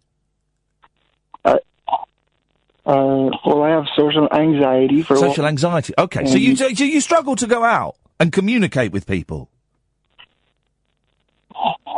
Well, Eh? I struggle to make friends, but I have better acquaintances. Yeah. Um, how did you? f- How long? Because I know you sent me an email. A couple. Uh, uh, uh, uh, uh, no, this is the. How long have you been listening to to this show and to me? Oh, I think I've been listening to you since um, the day that you did The Dukes. That was a good show. The Dukes? During, yeah, you were giving away. Uh, Oh, the count when we gave away the counties. Yeah, yeah, the counties. How the did counties, you? that was a How great did show. you? Right, because you li- you live in California. How did you? That was a good show. That. How did you find this show then? I don't know. One day I was just uh, on the web. I was looking at the radio talk shows, and I Googled talk radio or chat show, and yours was the first thing that came Well, up. there you go. You see, it would appear that our um, obscure advertising campaign of just being listed on Google um, is actually paying off one person every three months. so, yeah. Okay. Well, listen, Gio, I'm glad you found us. I'm glad you've helped clear up this email. Um, you also say in another email, um, Kath, you can get it any day. Is that? I'm assuming that is that is, and there's a wink, a winky emoticon. I'm assuming that means sex. Well, I was just waiting. You know, it, it was all too serious, and I thought I'd just throw it in just to, you know what I mean, lighten things up. Because uh, I was kind of given the impression that it's kind of a vague figure um, that's listening to you guys from California. So I I thought I'd just throw that in there just to lighten the mood. Do you say rapey figure? No, vague figure. Vague figure. Okay, sorry. figure. And then there's a lovely Yeah. PS in this one. The Soothers were great on last night's show, but swing in a miss. But all's good in radio, seemingly. It was still relatable. Well, I'm glad we're still relatable. It, it was great listening to that. Geo, that- I'm gonna that we're gonna song. change your name on the screen. I want it to say Geo, American correspondent. You just got yourself a an unpaid gig as our official American correspondent, Geo. Sweet. Oh, so, uh, I'm, I'm glad you ca- you called in and explained that email because it really had me scratching my head. Yeah, I realize it's a little, it'll look vague. Sorry about that. Don't don't apologise, buddy. I'm glad you, you you've you've come you've you're home. You've come to the right place. Thanks, man. That's really sweet of you. Geo, well, listen, I'm going to move on because I've got to play some ads. We'll speak again soon, brother. Take care. Good to talk to you, man. Thanks a lot. Thank you. There we go. I'm glad that got cleared up because that email came in yesterday, and uh, I, I didn't have a clue. And I, now I, I I still don't have a clue, but at least I can put a voice to it. And he was what a lovely voice. Thank you, Geo. Um, oh three four four four nine nine one thousand. Late nights with Ian Lee on Talk Radio. Across the UK, online and on DAB. Late night, Ian Lee on Talk Radio. We have ways of making you talk. Um, just had a, ta- a a text from Dan McGrath, Joe's son, um, just saying thank you. Joe loved it, and um, he had a great time. Uh, the pleasure's all ours, Joe. The pleasure is all ours. Um, 0344 499 1000 is the telephone number. Um, if you want to give us a call, you're more than welcome. Have you typed something on the screen? You, oh, you. Because you update, you know, you're updating Facebook. Okay, you, you see. You see- I see you. I see you. You get like a light bulb goes off in your head, and you you go down. You type, and I can't see whether you're typing on the laptop or the works computer to do with production and, and passing messages on as the producer to the presenter. But no, you were doing you were doing mm, selling stuff on eBay. That's hey. Speaking of eBay, I, Kath and I do um, a lot of sitting around in the office watching Three Wives, One Husband. Um, and tonight, thank you. Tonight, I thought, sod it. I bought a GameCube on eBay to set up in the office. Yeah, that's right, Ed. This, this show has got its own GameCube, and I've bought Mario Kart. I've been eyeing up GameCubes. You know, they're, they're an old Nintendo thing, old, 2001, 2, something like that. And I've been eyeing them up, but I can't really justify it. We've got an Xbox. I believe I may have got my hands on a Nintendo Switch. I, ca- so I can't. uh, And I was just sat in the office and I thought, wouldn't it be, um, wouldn't it be nice just to have, you know, when there's nothing on telly and we, we've, we've done the prep for the show, um, and that means walking to the shop and buying a, a sandwich, um, just, just getting the GameCube out of the boot of the car, plugging it in and having a few uh, rounds of Mario Kart. So that's what we've done. A show GameCube. Wow. I look after my team. Uh, there's, there's, there's two controllers. There's two controllers, guys. Um, yeah. Let's go to uh, Paul. Good evening, Paul. Hi, Ian. Hello, Paul. Me again. I don't know why I do it to myself with you. Sorry. I don't know why I do it to myself with you every night, but you're a bit uh, you're a bit infectious. You're, you're kind of a bit I- I'd rather be addicted than infectious. yeah yeah. Well, addictive, infectious. Yeah, So, a, a- an addictive infection. yeah. Use that. Use that. Clip that. That's that's good. We'll have that. There That'll be you the go. That'll go on the- that'll tagline. go on Ian the Lee. He's an podcast, won't it? addictive Yeah. infection. Yeah. Yeah. Well. Okay, right. You were interviewing that guy earlier. Yeah. That was at Spike Milligan and things like that. Yeah. Yeah.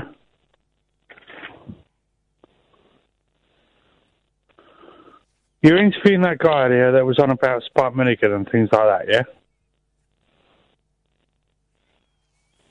Hello. Yeah. Uh, hello.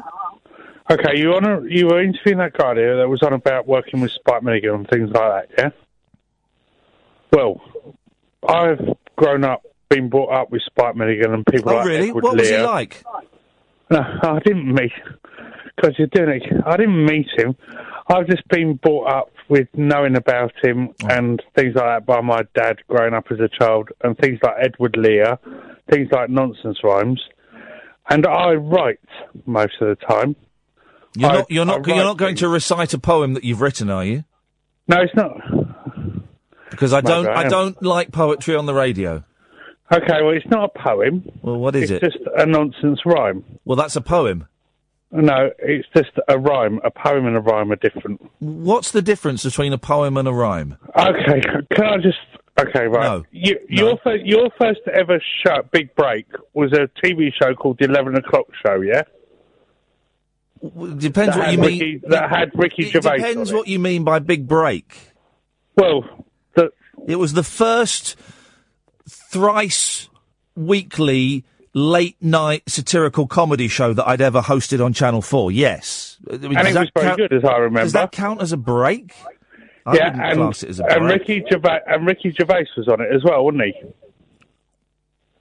Were you brought up with him as well? No, but all I'm going to say is what I'm going to read. No, is Ricky Gervais. No, no, no, no, no, no, no, no, no, Is no, no, Ricky no, no, Gervais- no, no, no, no, no, no, no. I've- I've turned your microphone off, Paul. No, there is. I, I, I'd like to know the definition, the difference between a poem and a rhyme, because I don't like poetry on the radio. I think it's awful. Well, I'm going to say a nonsense rhyme. Well, that's that a poem. Things like Spike Milligan wrote, and yeah, Edward I Lear wouldn't. wrote. I wouldn't. If Spike Milligan were here, I wouldn't let him read a poem on the radio. It's not a poem. It's a rhyme. Well, uh, you've yet to tell me the difference. Why do you always question this? And I don't always question this. We've never had this conversation before. I know, but you just question. well, You just I don't like to take things at face value. That's how we learn is by questioning. Can I just say this, please? No. okay, fine. I just say I really enjoyed that interview with that guy you did tonight. Thank you. I really enjoyed it. Thank you. It was good. Uh, please let me say this. No. You say you say on your on your website that you accept people that speak the truth. Which website is that? I don't say that. The talk website. You say It's not my website. You say you have to have people that have a bloody good reason to phone in. I don't say that. Yes, it is I've, on. never, s- I've, never, Facebook. s- I've never seen the talk radio. We, hang on, you said talk radio website, and now you're saying Facebook. No, I haven't said Facebook. I'm not on Facebook. I've never said Facebook. I'm not on the talk radio website. I've never seen it. I don't know what they say on there. I don't say it. Okay, well, you've commented about my phone calls before on the talk radio website. No, I It's put haven't. Up there. I've never. I have never commented. Okay, well, it's written for you then, isn't it? Well, if if if if someone is saying something on my behalf, then yes, it is written for me because I don't know anything about it. Okay, well, it's put up on the talk radio website. If you click on your face to do with your show, it is it is there. I'm too busy. To, I'm t- too busy to go online. I'm going to say. No, you're not. Yes, I am. You're, you uh, I'm not going to allow it, Paul. Okay, right. if Thanks for I calling. See you in Costa on some Saturday. I'll tell you then. I avoid that Costa now. Fine by me. You're too busy painting a bloody guitar with your kids, aren't you? Yep. Thanks for calling, Paul. Uh, you see, you won't let me say it. No. Come on, let me say it. No. I'm going to say it. You can cut me off. I'm going to start it. No, I'm going to fade you down. You faded down. I'm not going to cut you off. I faded you down. Don't like poetry on the radio, I, p- particularly homebrew poetry. Listen, if you've written a poem at home, um, trust me, it won't be any good. They never are. Okay? I'm sorry. This is bloody good. I bet it's not. I bet it's awful. Well, okay. You you test me and let me read it out. I don't want to test you. I met a guy in a. Okay. I don't know if that was the start of the poem or if he was about to tell me an anecdote, but And why am I... There we go. So he, d- he doesn't know that he's um, not being broadcast here and that we, we can't hear him or his poem. Um, I hate poetry on the radio. It is awful. Just it's just you always get old biddies phoning up. I've written a poem, and I know I bet I know the tune of this poem. I don't know the words, but I know the tune. The tune goes. Are you ready? Da dun da dun da dun da dun da dun da dun da dun da dun da dun da dun da dun da dun. Is that the tune? Have I got the tune right, Paul? You think you're smart. Let me just read it. No. It will make people think. No, it won't. It will make people think that your poems stink. Oh, I'm a poet and I there never you go. You, realised. there you go. You're telling a poem now, aren't you? Well, no, it was a, it was just a rhyme. Oh, it's a rhyme. Yeah. What's the difference? You tell me, Paul. I met a guy. In- okay, so um, honestly, m- even professional poetry is bad. You look at the war poets, Wilfred Owen. Wilfred Owen, oh God, it's just so tedious. And, and, and Spike Milligan was a great writer and a great performer, but the poetry was just l- lousy. Sorry, Paul, what was I couldn't hear you. Your fader was down. I, uh, I just read it out. Well, you read it out to no one. Okay, fine. Never mind. Thanks for calling. There we go. Oh three four four four nine nine one thousand. The radio show for people who know the best part of the day is the night. Late night Ian Lee on Talk Radio.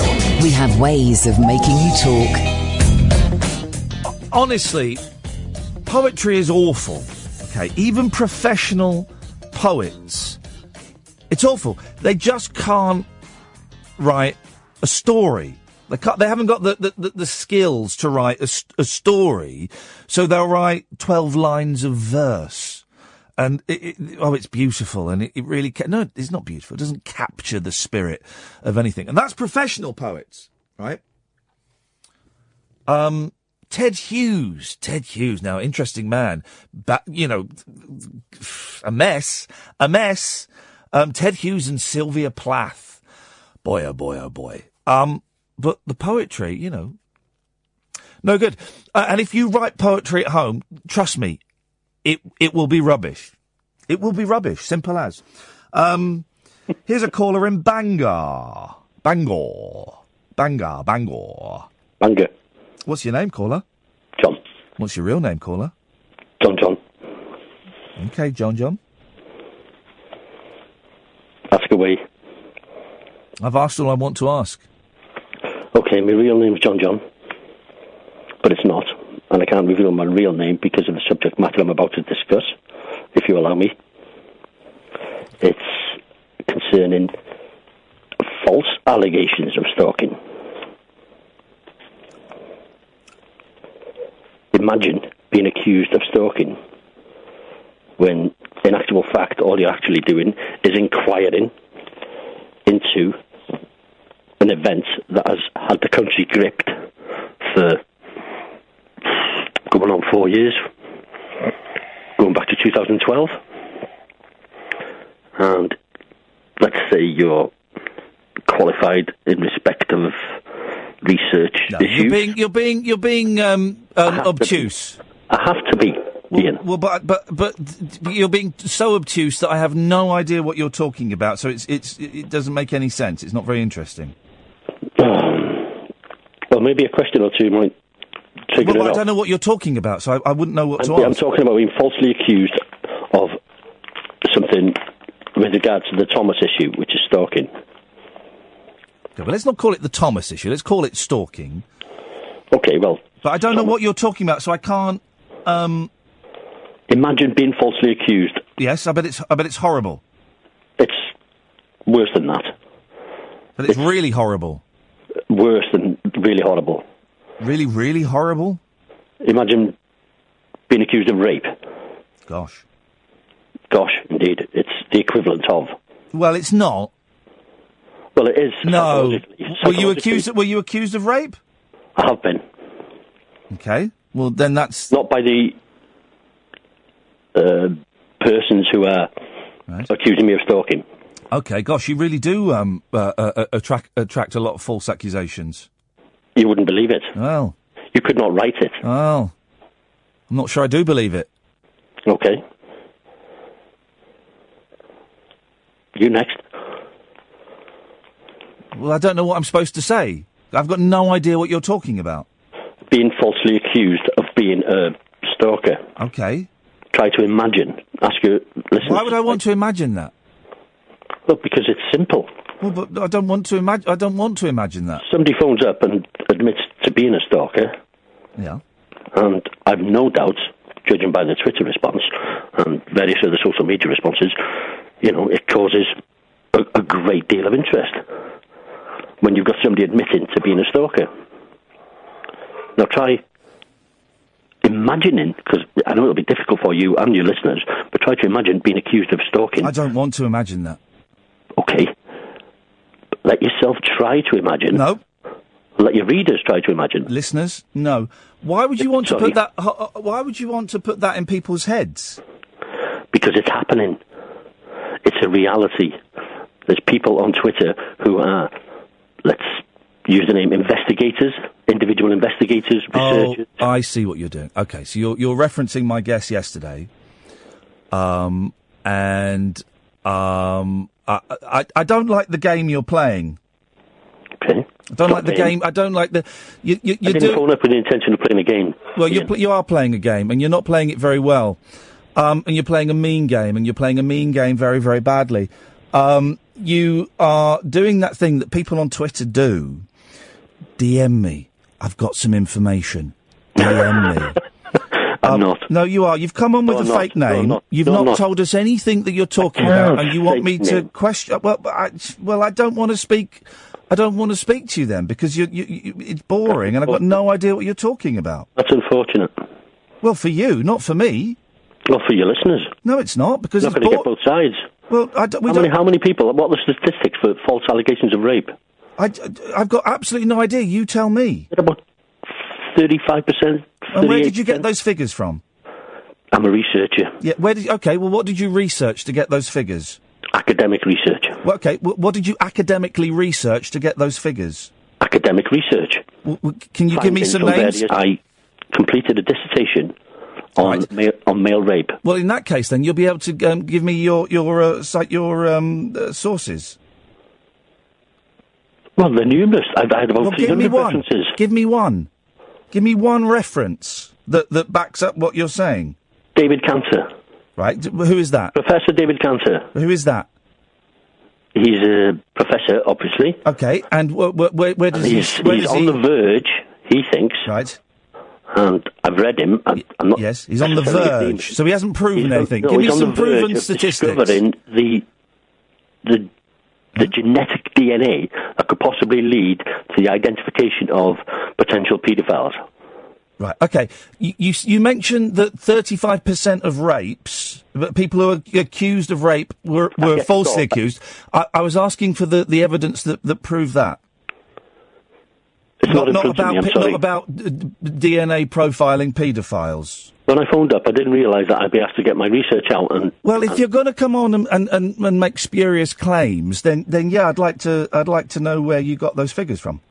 it would take you ten seconds on Google to find out. Well, I'm talking False to you, so you can tell me.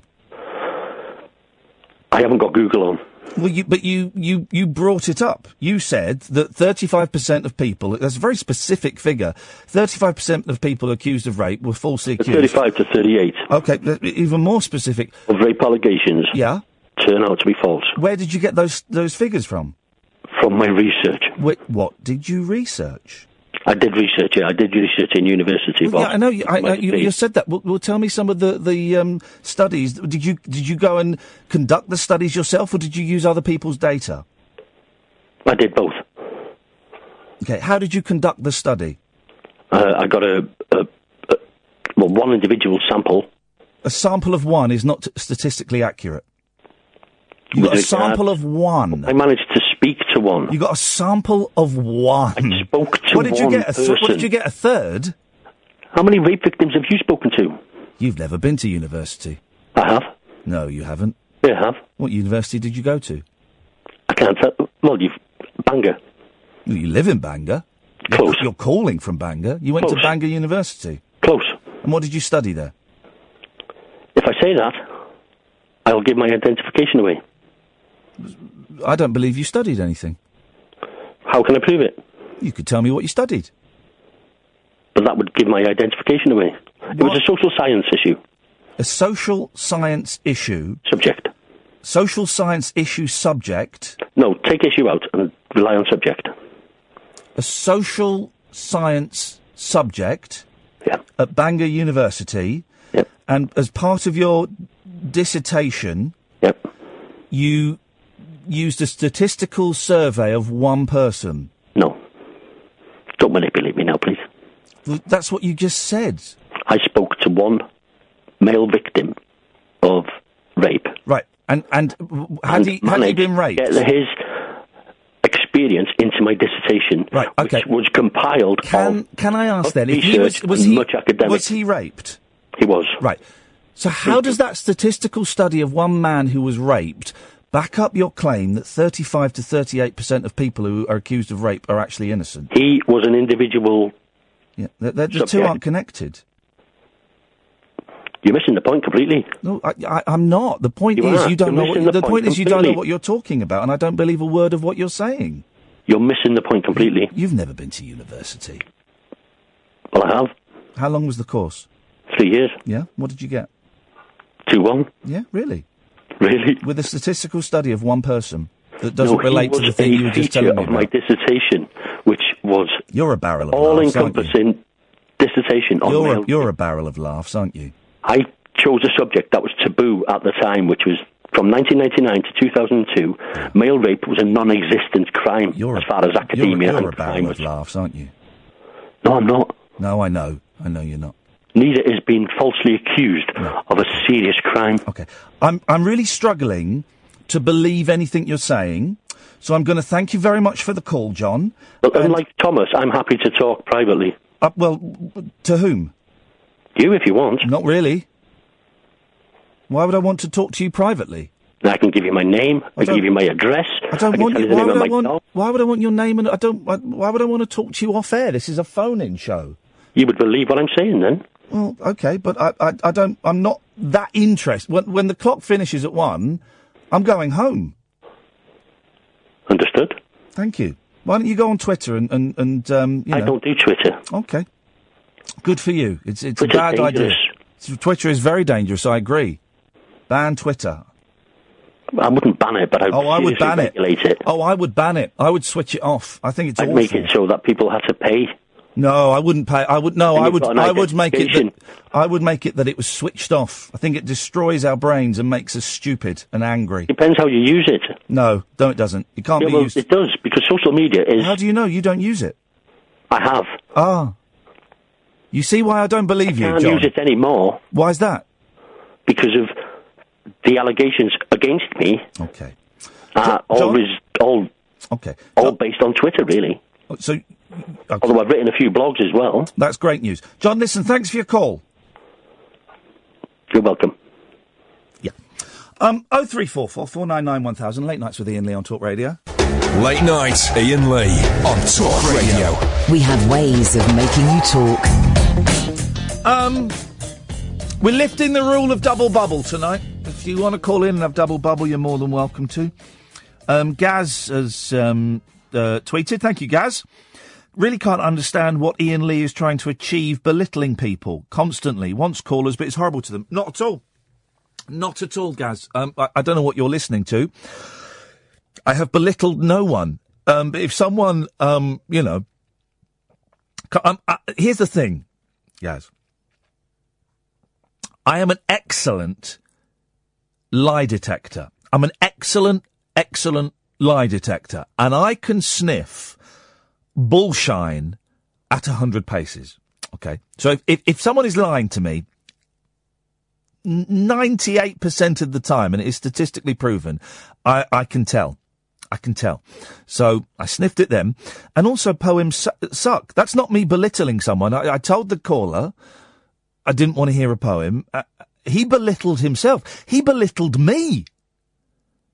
Yeah, Gaz, no one is tweeting in saying, I don't understand what the callers are trying to achieve belittling the host. He's asking them to call in, but the callers are horrible to him. You, That's what your that, y- y- your tweet should say, Gaz. Your tweet should be angry with the callers who are embarrassing themselves. Uh, let's go to another Paul. Evening, Paul. Hip, hip, hip. Hip, hip, hip. So, what you got for us? How are you? Um, Good. This is awkward. Uh, i- i- in between that last call you had, yes. which was oh awful, yes, um, and no fault of your own. Uh, my wife's just walked in um, from uh, winning an award at a charity do Oh, there you for uh, the work her and her where she works does for um, people with uh, issues that the daycare centre they deal with. So, um, oh, going from one to the other and then flipping back to this is all a bit awkward. No, it's not awkward at all. It's not. It's just how life works. The clunky gear change. I love it. Clunky, okay, oh, yeah, we'll take that. Okay. Yeah, take it. So, uh, clunky gear change. So, um, you uh, proffered last night that Twitter is good for nothing. Oh, yeah, t- t- Twitter is um, is is awful, and no good has come from it. Okay, I'm going to have a little go and see luck. if I can disprove that. Good Uh, I- luck. I- How, how confident are you feeling on a scale of one to ten about this? a scale of one to ten, a minus three. But Wow. I'm gonna have a go. I'm You're still going to have a go. I'm still going to have a go. What- Okay. what's to, what, what's to lose? Your Um, dignity.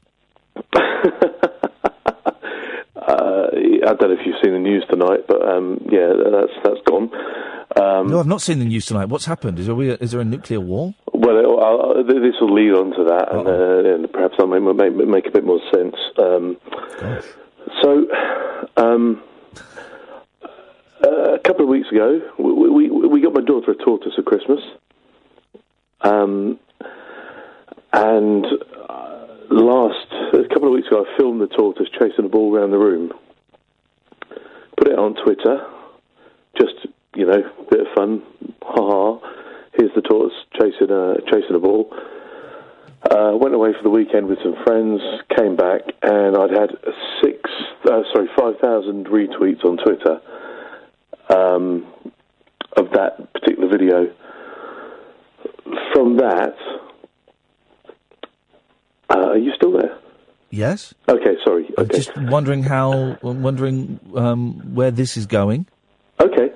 Well, well, this is going to. Okay, so we'll start with. So, so, so Twitter led to uh, six and a half thousand retweets to date of that video. Well, hang on a minute. You can't cite retweets on the only forum that allows retweets as a reason that we should keep Twitter.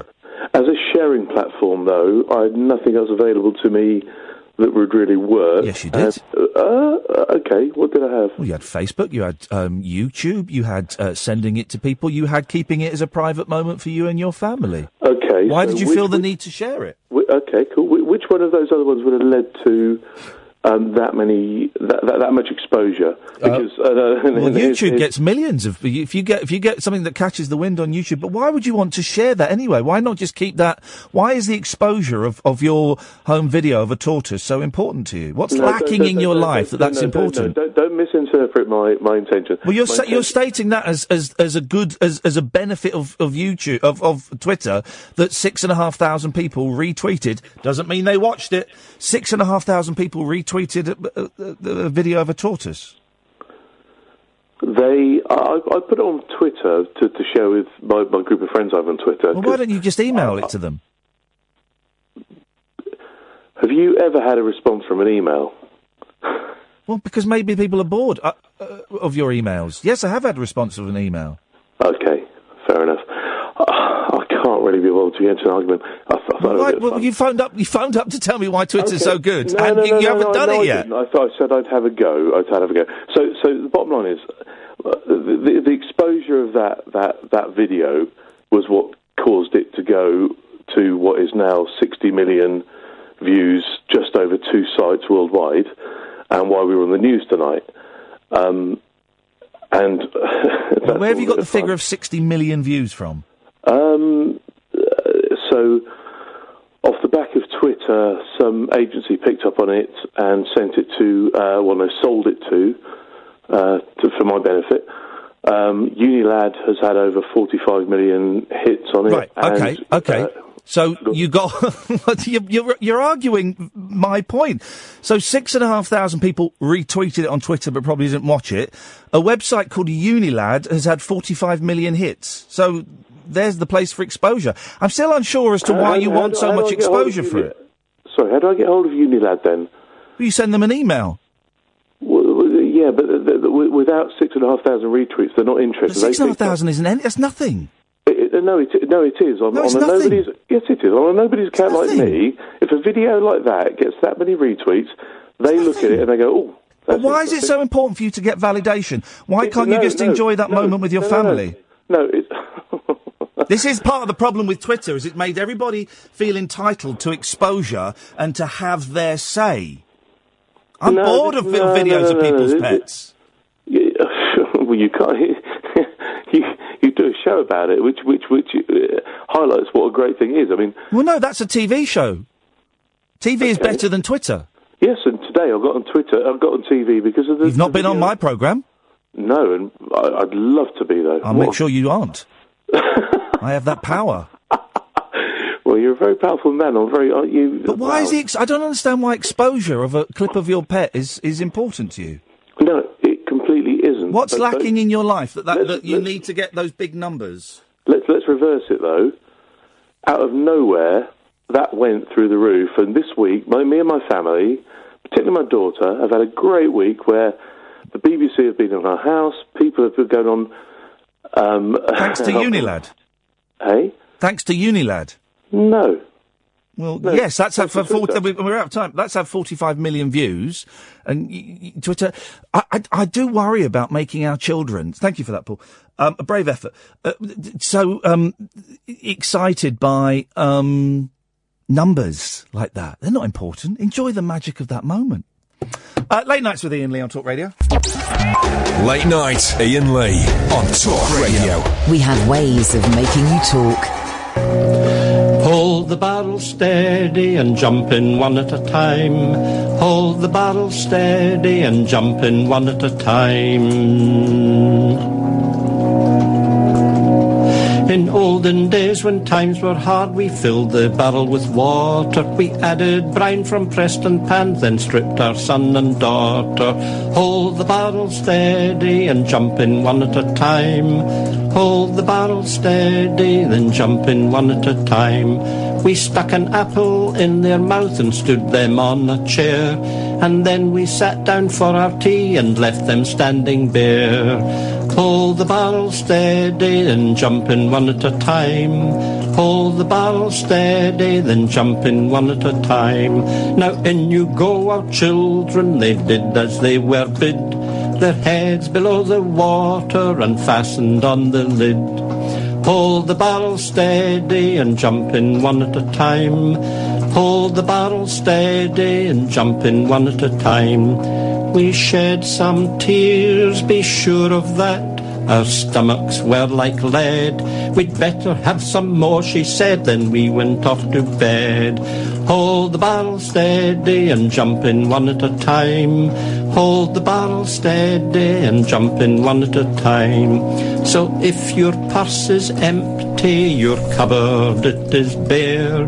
Just pull the clothes right off your bairns and stand them on a chair.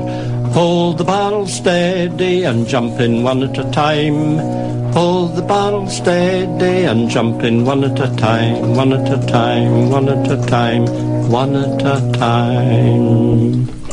Ah, 0344 499 1000 is the uh, telephone number. If you want to give me a call, you're more than welcome to. Um, I, I do not think you can come up with one valid point as to why we need Twitter, as to why Twitter is a good thing. To say, well, it, it- it, it means a, a tweet I did got loads of retweets. Well, you, you can't cite a function like that, which is only available on Twitter, as a reason why it's good. And also, why do we need the um, affirmation from everybody else. Why do we need people to validate us? Why do we need? This is one of the problems. This is why uh, uh, social media um, is is so damaging to the soul and to the brain because and, and damaging to children. God, don't let your kids go on Twitter or Facebook because they grow up expecting and wanting and believing that the only way you are a good person is if you have got X number of friends, your pictures get X number of likes, and your tweets get X number of retweets. Guess what? Those things aren't important. Those things aren't important. I'd go even further filming cute things that, that pets do. And I know I na- narrate a show about cute pets and it, it, it, it, it pays the wages and stuff. And it's a good show, actually. But filming cute things that happen at home, why do we even do that? Why do we do that? There is about.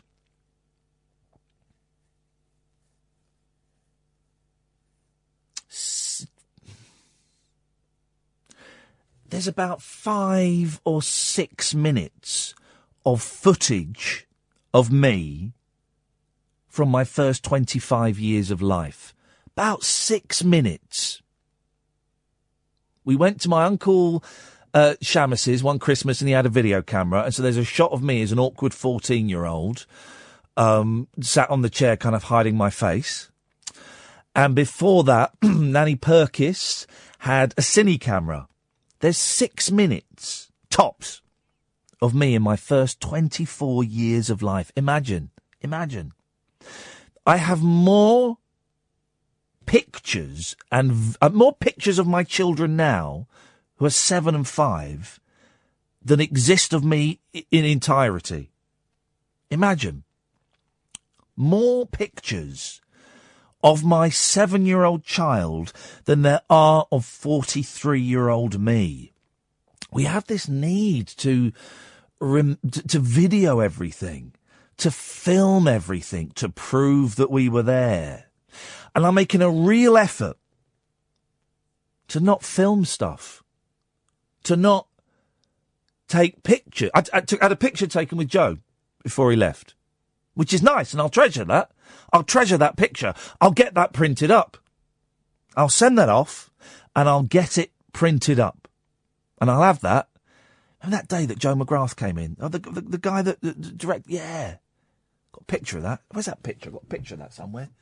Where's me? Where's my pictures? Here it is. Got it.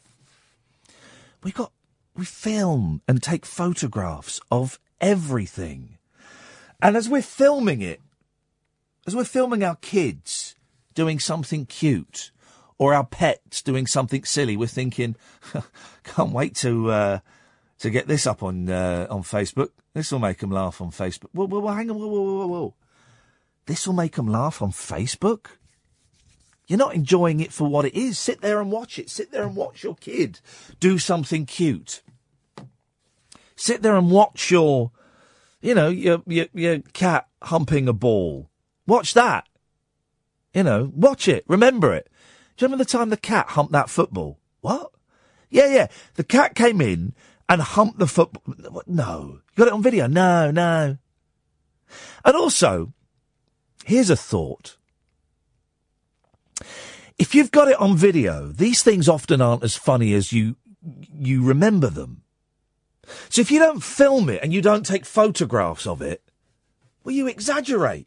If you're telling the story, you exaggerate and you make it bigger. And as the story goes, you know, every time you tell the story, it gets a bit bigger and a bit more ridiculous until after about a year of telling it, you've got a really good story. Now, if you then reach your phone and go, and I, here's the footage, it won't be as good. We've lost the art of storytelling. That's why this industry is screwed because no one knows how to tell a story anymore apart from people like me. Oh three four four four nine nine one thousand. Um, Darren. Yeah. Darren. Ian. Darren. How's it going? All right. Don't blank me. Here we You've go. done Here's, another here's an call. email. Here's an email. Why Right. should anybody ring you up? Where's it gone? Where's it gone? Why Eh? should anybody ring you up when you get a kick out of belittling them? I've not belittled anybody. All I've done. Here's the Is uh, thing. this- Hang is on, this Darren. Darren. Oh, sorry. Hang sorry, on. sorry. Here's the thing, right? People think that bec- because people phone up a radio show, I have to sit here politely and go, well, that was a great story, thanks. No, I'm going to question the stories. I'm going to question them. So I, I'm Right. sorry. Mm. Tortoise guy, well, that's rude, emailer, had something fascinating to say. Sorry? And you went out of your way to sabotage it. No, no, no, no, no. He was phoning in to try and prove to me that Twitter is, is a good thing, and he failed. And then, it- then the last line of this email. Mm-hmm. And why do you play that Ivor Cutler song about killing children? What an unpleasant man you are. I, I didn't even hear that. Huh? I didn't hear that. Oh, well, well, he's, at least he's listening, and he'll keep on listening. Mm. Yes, Darren. Uh, well, hello again. Hello, Uh, Darren. Ian, was that all off Twitter? Sorry? Was that grievance all off Twitter? What grievance? What you were talking about there when you. Oh, oh, oh sorry, it was an email, wasn't it? The- What, what I just read there was an email to Yeah. talkradio.co.uk, yes. All right, I beg your pardon, I beg your pardon. No, the whole point is, um, yeah, it's shit. Eh, oh, It's a yellow card. That's a yellow card. It's a yellow yeah, oh. card. Okay, okie dokie. It, uh, because it's, well, I nearly said that, I nearly red carded. So, the point is. uh, Why do you find it so hard to communicate without swearing? Because I find it really Yeah. easy. You know, when you said it once, I'm only yellow. man. yeah, I know, Come but on. Uh, why? But but you, you, why do you find it difficult to to not sw- to I, I not must swear? have a, I must have a rubbish vocabulary. Well, no, no, because swearing is a i- i- swearing is is uh, the swear words are good things to have in your armory of language. They're, they're great. A well timed s bomb or an f bomb. I made I made Joe McGrath laugh. By saying because we because I told him before the thing don't swear, and then right at the end of the interview, and I knew it would make him laugh. I said, "Well, we need to get these publishers to pull their fingers out of their arse," and it was it was it was a beautifully timed Yeah. category I've C, and he really put laughed. my, uh, But why do you? I, I don't find well, it. sorry, apologies, but uh, Are you listening, Darren? came out. Yes, sorry again. Yeah. Um. Why do you find it hard to not swear? Because I find it really easy. Um, because I'm not, you know, in a radio show talking the nation. To be honest, like. Well, even well, I'm sorry. well, I I'm, I, s- don't know, I but still it's find it somebody easy I to wouldn't- not I wouldn't- swear. Yeah, yeah. I don't swear in front of Um, my children. Me neither. Me neither. Don't swear when I'm when I'm um, teaching Woman. children. Well, if, old school, you know, if you remember right, my dad in in front of a woman, but I have done that in the past. But You've done what? Sorry, Darren. Oh, Swear in front of a woman as well. I have sworn in front of women. I think women. I think women in, in 2017. They're they're okay. more with than it. us. Well, I, you know, I don't know if they swear more than you, but yeah. You get where I'm coming from, right? Um, so the Twitter thing, that's that's the side. You know, I was looking through bits and bobs with your shows, right? And um, there was a um, link, and it was to Jerry. Um, you know, Jerry the nursing home with the Parkinson's disease. Yeah. Um, I could not find the end of that because I listened to that, and I could not find the end of it. So, can you please tell us what happened to the guy after you was intervened?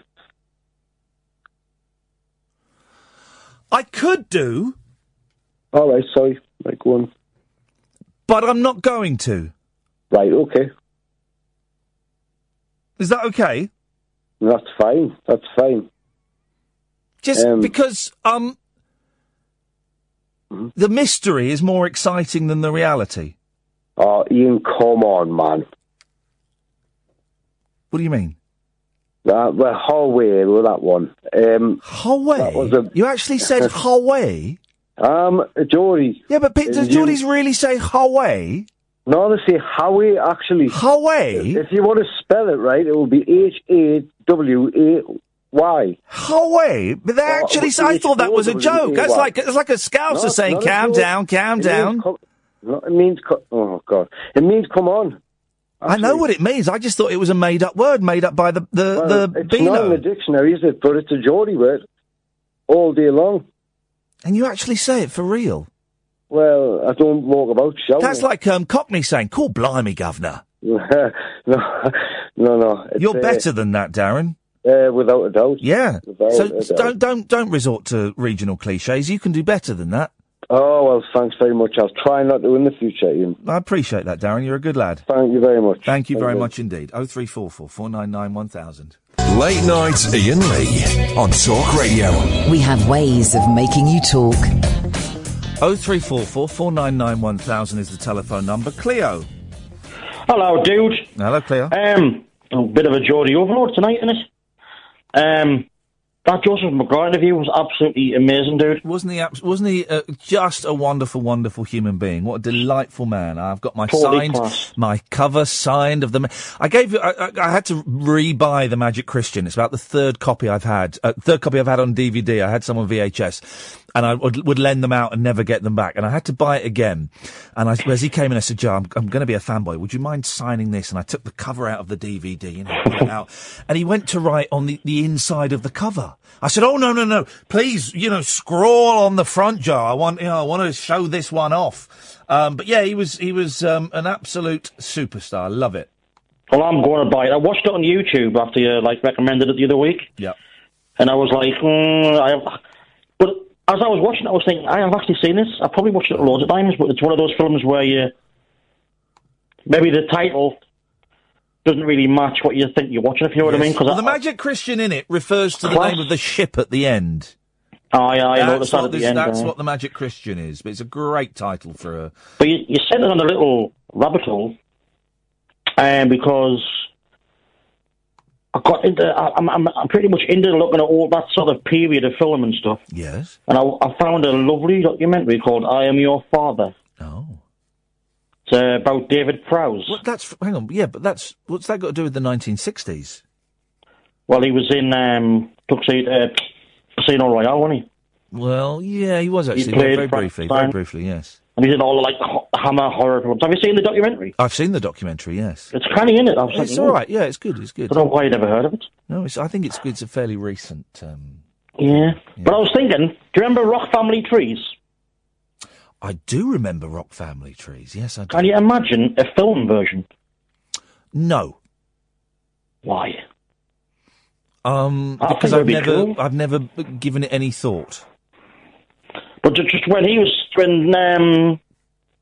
Oh, you George mean? I, Cotton sorry, and I all see what the you mean. You men- mean you mean the program uh, about films instead of music? Sorry, I thought you meant Yeah. a, a movie of that. Okay, yeah, yes, no, Oh, I right, can. yeah, yeah, yeah. Yes, I can imagine that. It'll be mint. Just just ho- his alone. The amount of people he's worked with, and um, the sort of all, a lot of them are connected. They've worked together in different things afterwards, and in fact, and he was on about um, his book being published. Yes. A movie of his life would be pretty cool, I reckon. It'd be well, be amazing. Let's uh, let's work. Let's let's focus on the book first. Let's get the book out. Oh no, you can, you can, you can do crowdfunders for that sort of thing now, can't I you? believe you can. I, I will. Um, su- I will suggest all of these. I will pass on all of these suggestions to Dan because it should. Um, it should definitely um, exist. And also, I like the Ivor Cutler. Um, that song, the Ivor Cutler song, it's tight, it's weird, it's sort of draws you in. I'm It's trying nice. to work out, Cleo, while I'm talking to you. I'm I'm gonna t- I'm I'm gonna take bold steps towards um um not a complete. Um, but lots of people saying, well, if you eh, if you hate Twitter so much, why are you on there? Why if you hate Facebook so much? Why? Well, y- well, y- you know, yes. But I'm going to take bold steps to not go completely off grid, but Aye. to step away, step away, step away from the, um, the, the, the these online things. And no one's been able to phone in and, and, and tell me why Twitter is good because you can't. You think you think it's good, but you don't. It's dumb. I, I've got my pa- my Facebook page, right? The Ian Lee Aye. Facebook page. I want to. T- I don't want people to be able to comment on any of the things I post on there and I don't know how to turn it off. I don't know Oh, how to God knows. do the setting so that people can't comment on there. I'm Aye. going to settings and shortcuts, page visibility, visitor post. I can't find the thing that will stop people from. Um, Are you getting bother on there, like? No, no, not at All all. right. I'm just going to lead the charge.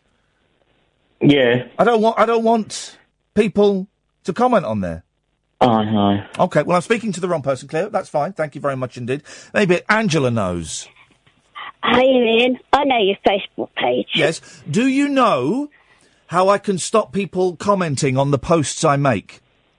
Yeah, you can. There's it's like um, a little block you can block them. I don't want to block people. I want people to still come and see it. Mm. But I don't want anyone to comment on the posts I make. And there used to be a way you could turn it off. Yeah, you can. Sorry, No? you can hide it. I think, but I'll have to check it for you a bit later on Please do. for you. That would be awesome. No worries. Thank you. Um, I'll give you a bit of advice about Twitter and phones and stuff. Some advice, yes. Yeah. Well, what I do, I leave all my phones, Kindles upstairs, switched off. Yes. Because I prefer, I've got things to do today. So what I do, I ring my mum up in the morning. I say, hi, mum. And it's turned off. She said, that's fine. I thought, thought it was. And I just, like, I just have it on at night time, check Yes. everything. And then switch it back off in during the night. And then you don't get the weirdos. Well, Mm. th- th- th- th- Twitter isn't good, is it, Angela?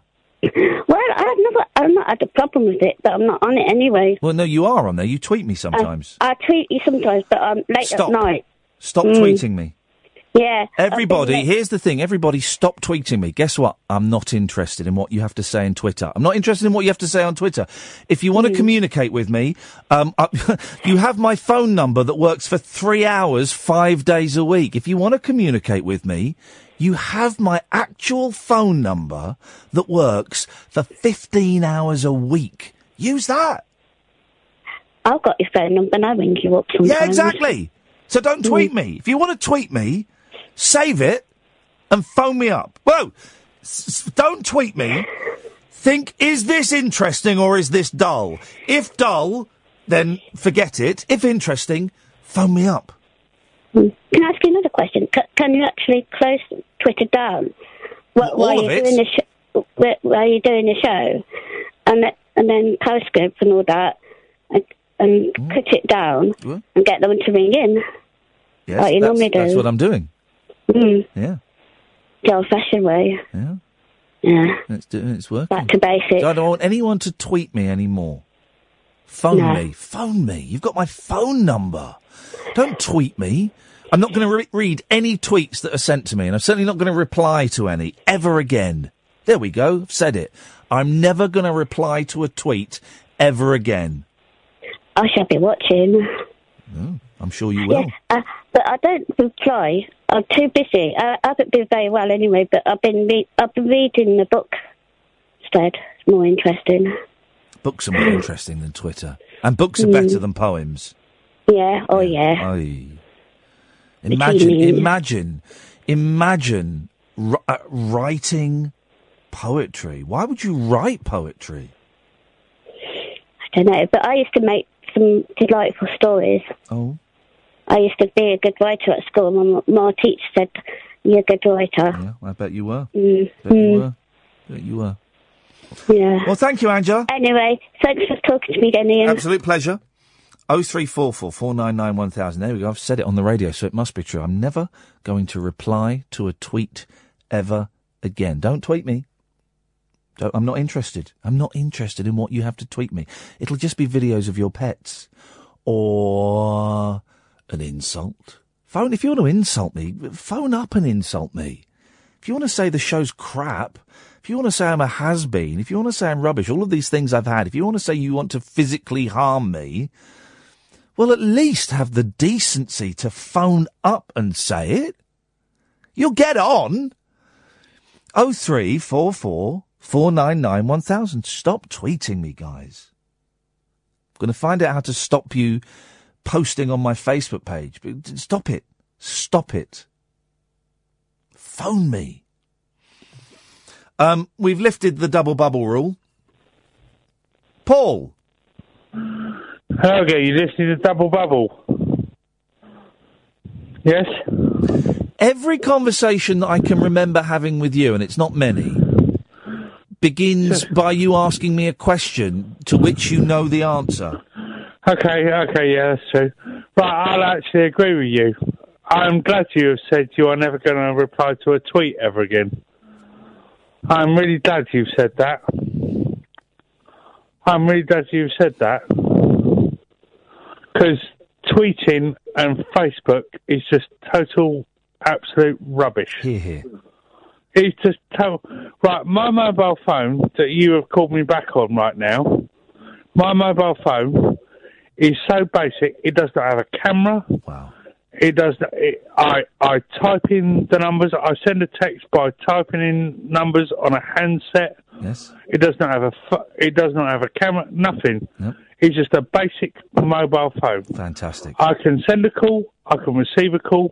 I can send a text. I can receive a text. That's all I need it to do. That's all I need it to do. But you walk down a high street. What's the most annoying thing?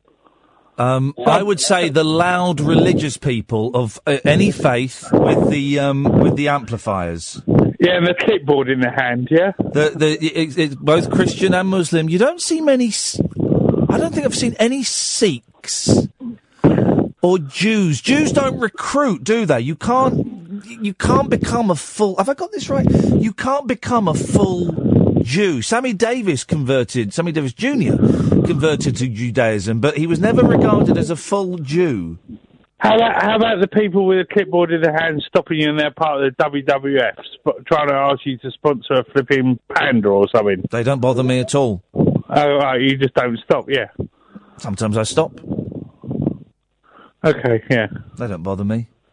Oh, no, they don't bother me. I walk by, but first thing they ask you for your bank account number, isn't it? Well, they're collecting for charity. Yes, but uh, there's a different way of doing it, isn't there? What's the diff- What's the other way? I don't know. Something you find out by yourself, just by post. What's, Something you find out by yourself. Well, how are What's charities wrong- supposed to survive if you've got to find out about them by yourself? Okay, okay, we're talking about we're talking about techno- modern technology. What's wrong with writing an old-fashioned check and sending it by post, putting a stamp on a letter? The postmen will have it. God, yeah, yeah, I good, don't okay. trust postmen. I don't. Like what? tr- I You don't, trust, them. Postman Pat with his black and white cat.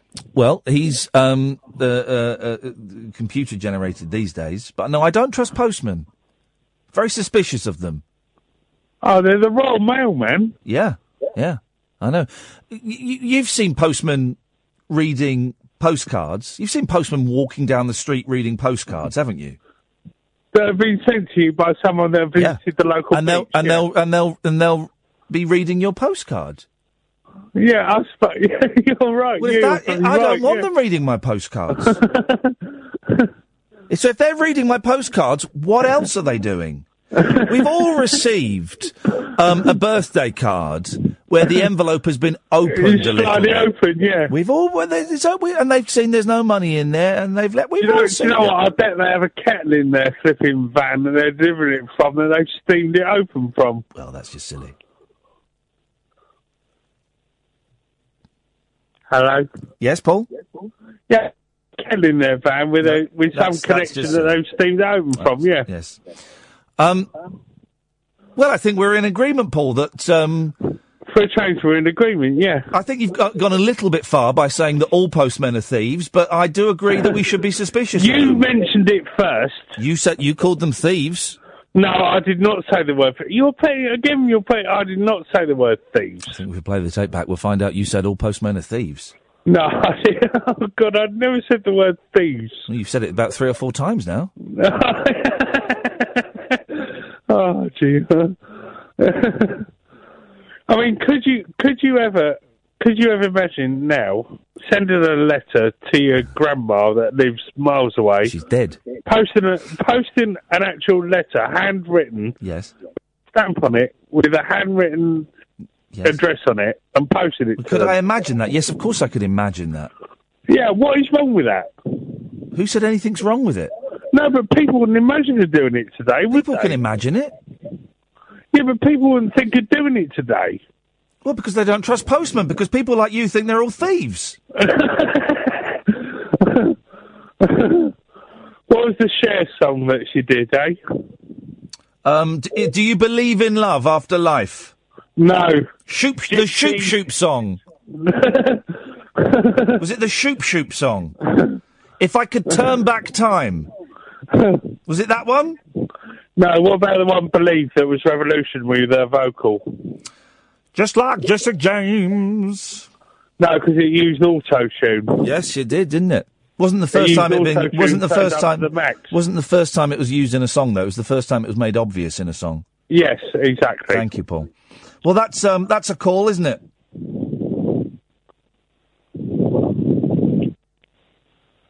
Am I still on? Well, yes, but uh, we we I'm I'm wrapping up the call by saying that was a call, wasn't it? Yeah, okay, well, I'll just say to you, if I ever do see you in Costa in Final Con, don't worry, I won't approach you. I don't go there anymore because of you, and that's actually true. That is actually true. I don't go there anymore. But if you are in there, I'm not. I bet we, bo- I bet we both order a flipping mocha. I don't drink mocha. Okay, what about a flat white then? I don't drink flat whites. Oh, cappuccino. I don't drink cappuccinos. Don't tell me you're a girl and order a latte. No, I'm a man and I order a latte. Yeah, you're a girl and order a latte. No, I'm a man. I have the bits to prove it. Is this? Are you chatting me up, Paul? yeah. What's your star sign? I'm a, Gem- I'm a Gemini, and I bet you're an Aries. No, I'm not. I'm a Virgo. There we go. That was going to be my I'm a total second choice. perfectionist. Well, not in um, language. Paul, thanks for calling. Thank you, Ian. Yes. Oh three four four four nine nine one thousand. Late nights with Ian Lee on Talk Radio. Across the UK, online and on DAB. Late night, Ian Lee on Talk Radio. We have ways of making you talk. Oh three four four four nine nine one thousand is the telephone number. Um, people are still tweeting me despite me asking them not to. Been very very specific. Don't tweet me. Um, and people like Rob Neal, Rob Neal. I mean Rob, Mister Neal, Rob Neal. People with two first names really irritate me. Rob Neal, you are such a depressing, rude, horrible bully. Rob Neil, please. Don't tweet me. I said, don't tweet me. I said, phone me. If you want to phone up and, and, and say you are such a depressing, rude, horrible bully, I will, I will um, tell you why you're wrong. But, y- but you won't, because this is another thing with Twitter. Is it's now it's a one-sided argument. It's a one-sided thing. I'm going to shout at you, and shout abuse at you, and libel you. This is- Rob has libelled me. Um, but I'm, don't worry, I'm not going to take legal action, even though I could. Um, damaging to my character to call me a bully, but I'm, I'm okay with it. Um, you know, I'm not going to press charges. Um, but if I were to reply to that, he'd either mute me or come back with the same thing, but in capital letters. It's the equivalent of putting your fingers in your ears and going, la, la, la, I can't hear you. Um, and we've lost the art of phoning up to complain about something. We've lost the art of phoning up to complain about something. When in the 70s and 80s, my dad was constantly phoning up people to complain or going into shops to complain. Going to I'm going to I'm going into town today. What for? I'm going to complain about these shoes I bought. I'm going to complain about this shirt. I'm going to phone up this company and complain. And people have lost, um, well, the skill of complaining, the art of complaining, the, the balls. I mean, people like Rob Neal tweeting, you are such a depressing, rude, horrible bully. Oh, uh, well, I'm not. Um, but you need to phone up and say it. Here's the thing, guys. Right. You've got my actual phone number and it's free for most people phoning in. It's free. Might cost you a few pennies, right? Generally it's free. Even if it's not free, we call you back. So you've got and it's not one of those shows where you'll phone up and you'll speak to Catherine. I want to come on and tell Ian he's a tosser. She won't go, okay, well, we might call you back, or I'm sorry, you're not allowed to say that. She'll say, okay, um, just mind your language. We'll give you a call back and we'll put you on. Imagine being able to phone up and call me a tosser. Instead of tweeting it, where's the pleasure? Where's the satisfaction in sitting there in your pants on your phone going, you are a rude, depressing bully. You are a tosser. I've got a phone number. And you can phone up as long as you watch your language. You can phone up. Oh three four. I mean, Rob Neal won because Rob Neal is is is a, a new breed. I imagine he's a young person who is um, a a new breed. Um,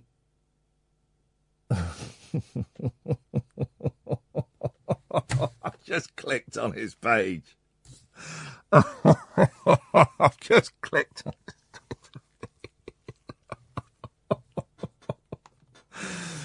Oh. Oh, God.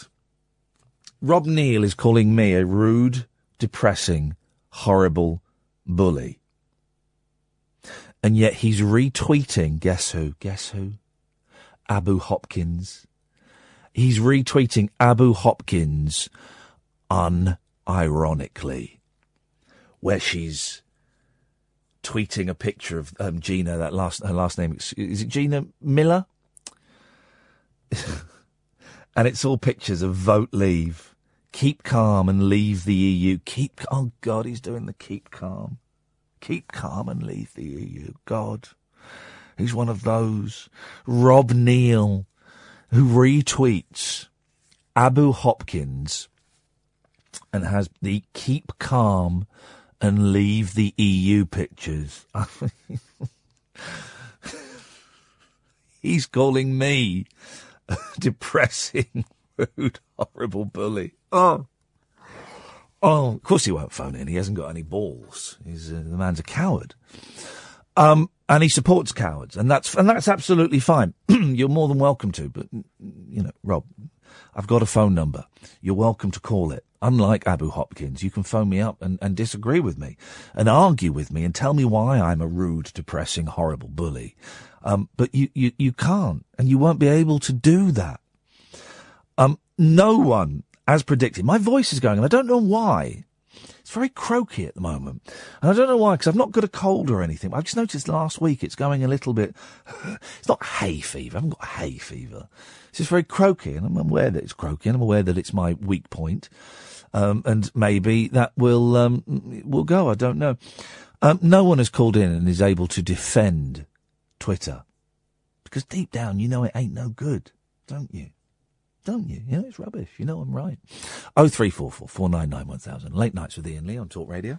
Uncut after hours conversation for the up all night generation. Late night Ian Lee on Talk Radio.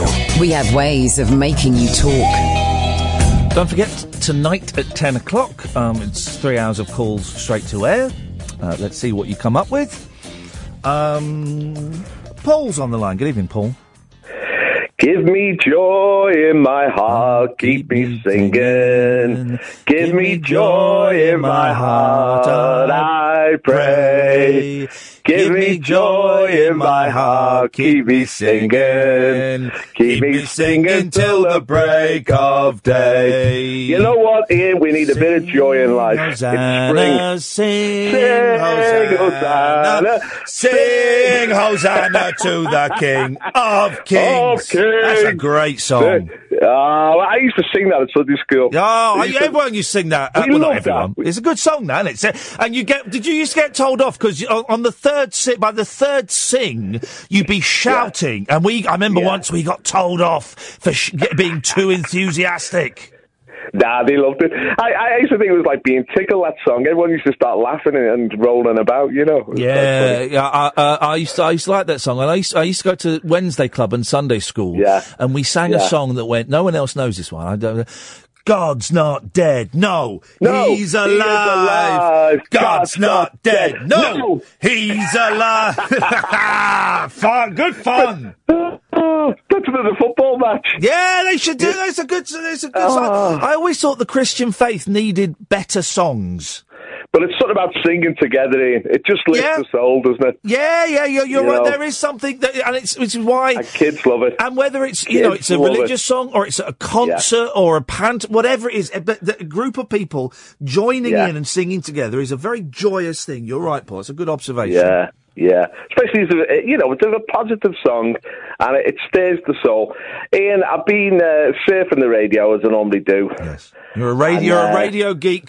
You're a radio soul looking for a, a, a home. I live on my radio. Yeah, good for you. Do you listen And to much I- American radio? Uh, no, I find Americans a bit OTT, to be honest. I know what you mean. I would, I would like Yeah. to listen to more of it, but it's, it's such a vast thing that I wouldn't really know where Huge to start. as well, isn't it? Yeah, they yeah. love the radio, the Yanks, man. Yeah, they do. They do.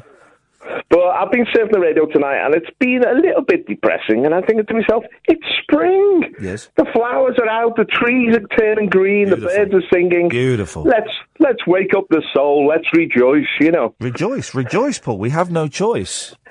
Rejoice, rejoice. It's like a revival meeting this call. Isn't it? Isn't it? The Sunday school, I'm not religious now, I saw sense, but the Sunday school um, and Wednesday club I went to, they were, um, uh, now let me get the right phrase, they were gospel tabernacle. Yeah, I like which it. was very, very happy clappy. Yeah. And, and, and as a kid, they were, just, you know, wh- whatever the message behind the songs, whether you believe, they were just great songs and clapping and stamping. And, Ah, oh, you it can't was, beat a good clap, mate. oh, it wonderful, wonderful. You, you- you- you know what? But you can't beat being a little kid, neither can you. You know, you're about six or seven. What a day! What a time of Oh. Mate, life that is. Let you me know. tell you, my boys are five and seven, and uh, Yeah. w- w- they're, they're on Easter holiday a little bit earlier than some of the other children. We went to Legoland today, right? Whoa! Uh, exactly, and and a lot of the schools in the area aren't on Easter holiday yet, so it was em- it was empty. We we, Yeah. we we got on one ride and we, we, we didn't even queue up. We just walked straight onto it and we finished. And they opened the door and like, we said, "Can we can we go round again?" They went, "Yeah, sure, of course." We just went round again. It was So it's your own amazing. private Legoland. It was our own. It was like being Elton John. It was our own private Legoland. It wasn't And quite. what There did were the lads people there, but it was it was wonder. It was lovely. What did the lads think? Were Oh mate, they overwhelmed by they it are, all? they are in absolute heaven. Of course they were. Yeah. And they're just get- Yeah. they're just getting old enough now. They're getting a little bit braver uh, to try. Yeah. You know, to go from the kiddie rides to just some of the you know g- going up the next step of the ride. A seven-year-old's a tough kid, man. By the age of seven, lads are up for it. You know. Oh mate, it's, uh, don't don't tell me. about- It's, it's, they're, they're nuts. Those two boys, absolutely nuts. but Yeah, they're beautiful. But then, you know the tragedy is once they turn well, it's not tragic, it's just natural, really. But once they turn ten, they start to separate themselves from you. Well, this is um, the thing. I, I I'm really So really enjoy this moment, Ian. No, I am, Enjoy and you- this time. have you got kids, Paul? I got four kids. Yeah, I've got four grandkids. how, well, flipping it. How, how old are you? How old are your kids then? So they must be old. My, my kids are in the twenties Right, now. okay. but Because my I grandkids am, are I young, am you know. dreading. I, I've mentioned this before. I miss the, 'cause they're seven and five now, so I miss the three Yeah. and five year old that used to live with me because the three and five year old don't exist and they will never exist ever again. They've gone. It's But now you a have to- five and a think- seven year old, and soon it'll be a seven and a nine year old, and I'll miss the five and seven year old. When your grandkids turn up, it's Oh. it's like it's an amazing when your grandkids turn up. You never like I expected to have children, most people do. Yeah. But I didn't expect to have grandchildren, and they're like little miracles, and Mm. they're reliving this youth of my kids. You know. And and it's like seeing my kids in them again, and it's it is really wonderful. Is it so? Uh, when, when you watch your kids being parents? Yeah. That's got to be the weirdest thing, hasn't it? You know what? I, I loved my kids, Ian, and they loved their kids, and it's great to see. Yeah. They really care. Do you for not? Do their you kids. not? Are you not sat there going, "Oh, don't let him. I wouldn't have let him do that. Oh, she's letting him do that. Oh, dear God." No, I was I was into freedom with my kids. I didn't like to over chaperone them. I like to let them, you know, run around the garden, and jump off walls, and stuff like that. I took a few risks, you know, but uh, they, they they were like uh, they were playful kids. I, I'll, I'll, kid, you can have a laugh with kids. Yeah.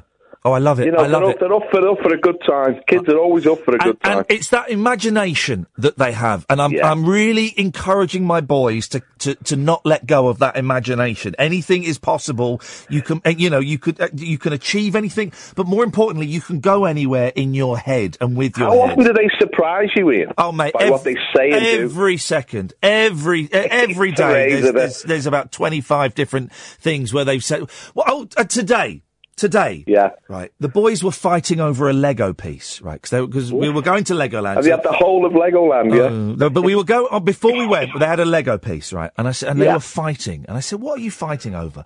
And my youngest said, "My brother has stolen a Lego piece that I want to take with me." I said, "Okay, right, give him back the Lego piece. What is it?" He said, uh, "What does he call him?" He said, "It's a guy. I don't know if you've heard of him. He's called Shakes William Spear." Mm. And I said, I think you mean William Shakespeare. And he went, Oh yeah, that's the fella. But they, the, just the joy of a they were arguing over this guy, and b he called him uh, Shakes William Spear. Oh, There's a logic in Oh. that, isn't there? Isn't Shake there? William Spear. Yeah, totally, totally. And I love There's it. a kid's logic in it, you know. Ah. And it's a kind of thing that other people go, well, that's dumb. But as a, as a, a, as a parent, you go, yeah, that's wonderful. That's my little boy. That's my little boy. Uh, and it's just the thing about kids is there's, there's always a future with them. There's always something new the next day. They're going to be expert, and, y- and you can see in their eyes how they're reacting to their experiences around them. You know they're going to be they're going to be uh, exposed to new experiences all the time. Yeah. And you're just watching. How are they going to react to this? You've been through it yourself. Yeah, yeah. Uh, but uh, you know, It's great. It's a great. child's mentality. And I what- mean, it's, I know it's childish to talk about childish things. Oh no, but, it's good. I uh, wish I wish we I were love more it. childish. I wish we were more childish. You know, and I'm lucky. I've got a job where I'm allowed to be a bit childish. M- We should Yeah. embrace it. That's good. So I've tried to lighten the atmosphere. Oh, you've done it tonight, Ian. beautifully, Paul. What a Lift the souls of fantastic the note! people. What a fantastic note to end on. A reminder that we should ho- hold on to our childishness. Yeah, Thank Uh, yeah, oh, You, Paul. all Great right call. now. Thank you, mate. Ta ta. Uh, what, what a lovely, uplifting note to end on. We started with a an hour long interview with Joe McGrath, the man who made a career out of being childish, being childish, trying to capture childishness on film. And we've ended with a great call from Paul, reminding us that being childish is uh, it's an overlooked thing, guys. Um, a good show tonight. Um, if you want to call in tonight from 10 o'clock, it's calls straight to air. If I can urge you, please don't tweet me. I won't be reading any tweets, and I certainly won't be replying to any tweets ever again. Um, so please don't tweet me. That'll be um, fantastic. Don't forget to go and download the podcasts. If you go to uh, iTunes, type in Talk Radio and Ian Lee. Thank you, Ed. Thank you, Catherine. We'll be back tonight at 10 for Call Straight to Air. Till then, ta ta. Talk radio. Listen, phone, talk. Talk radio. We'll get you talking.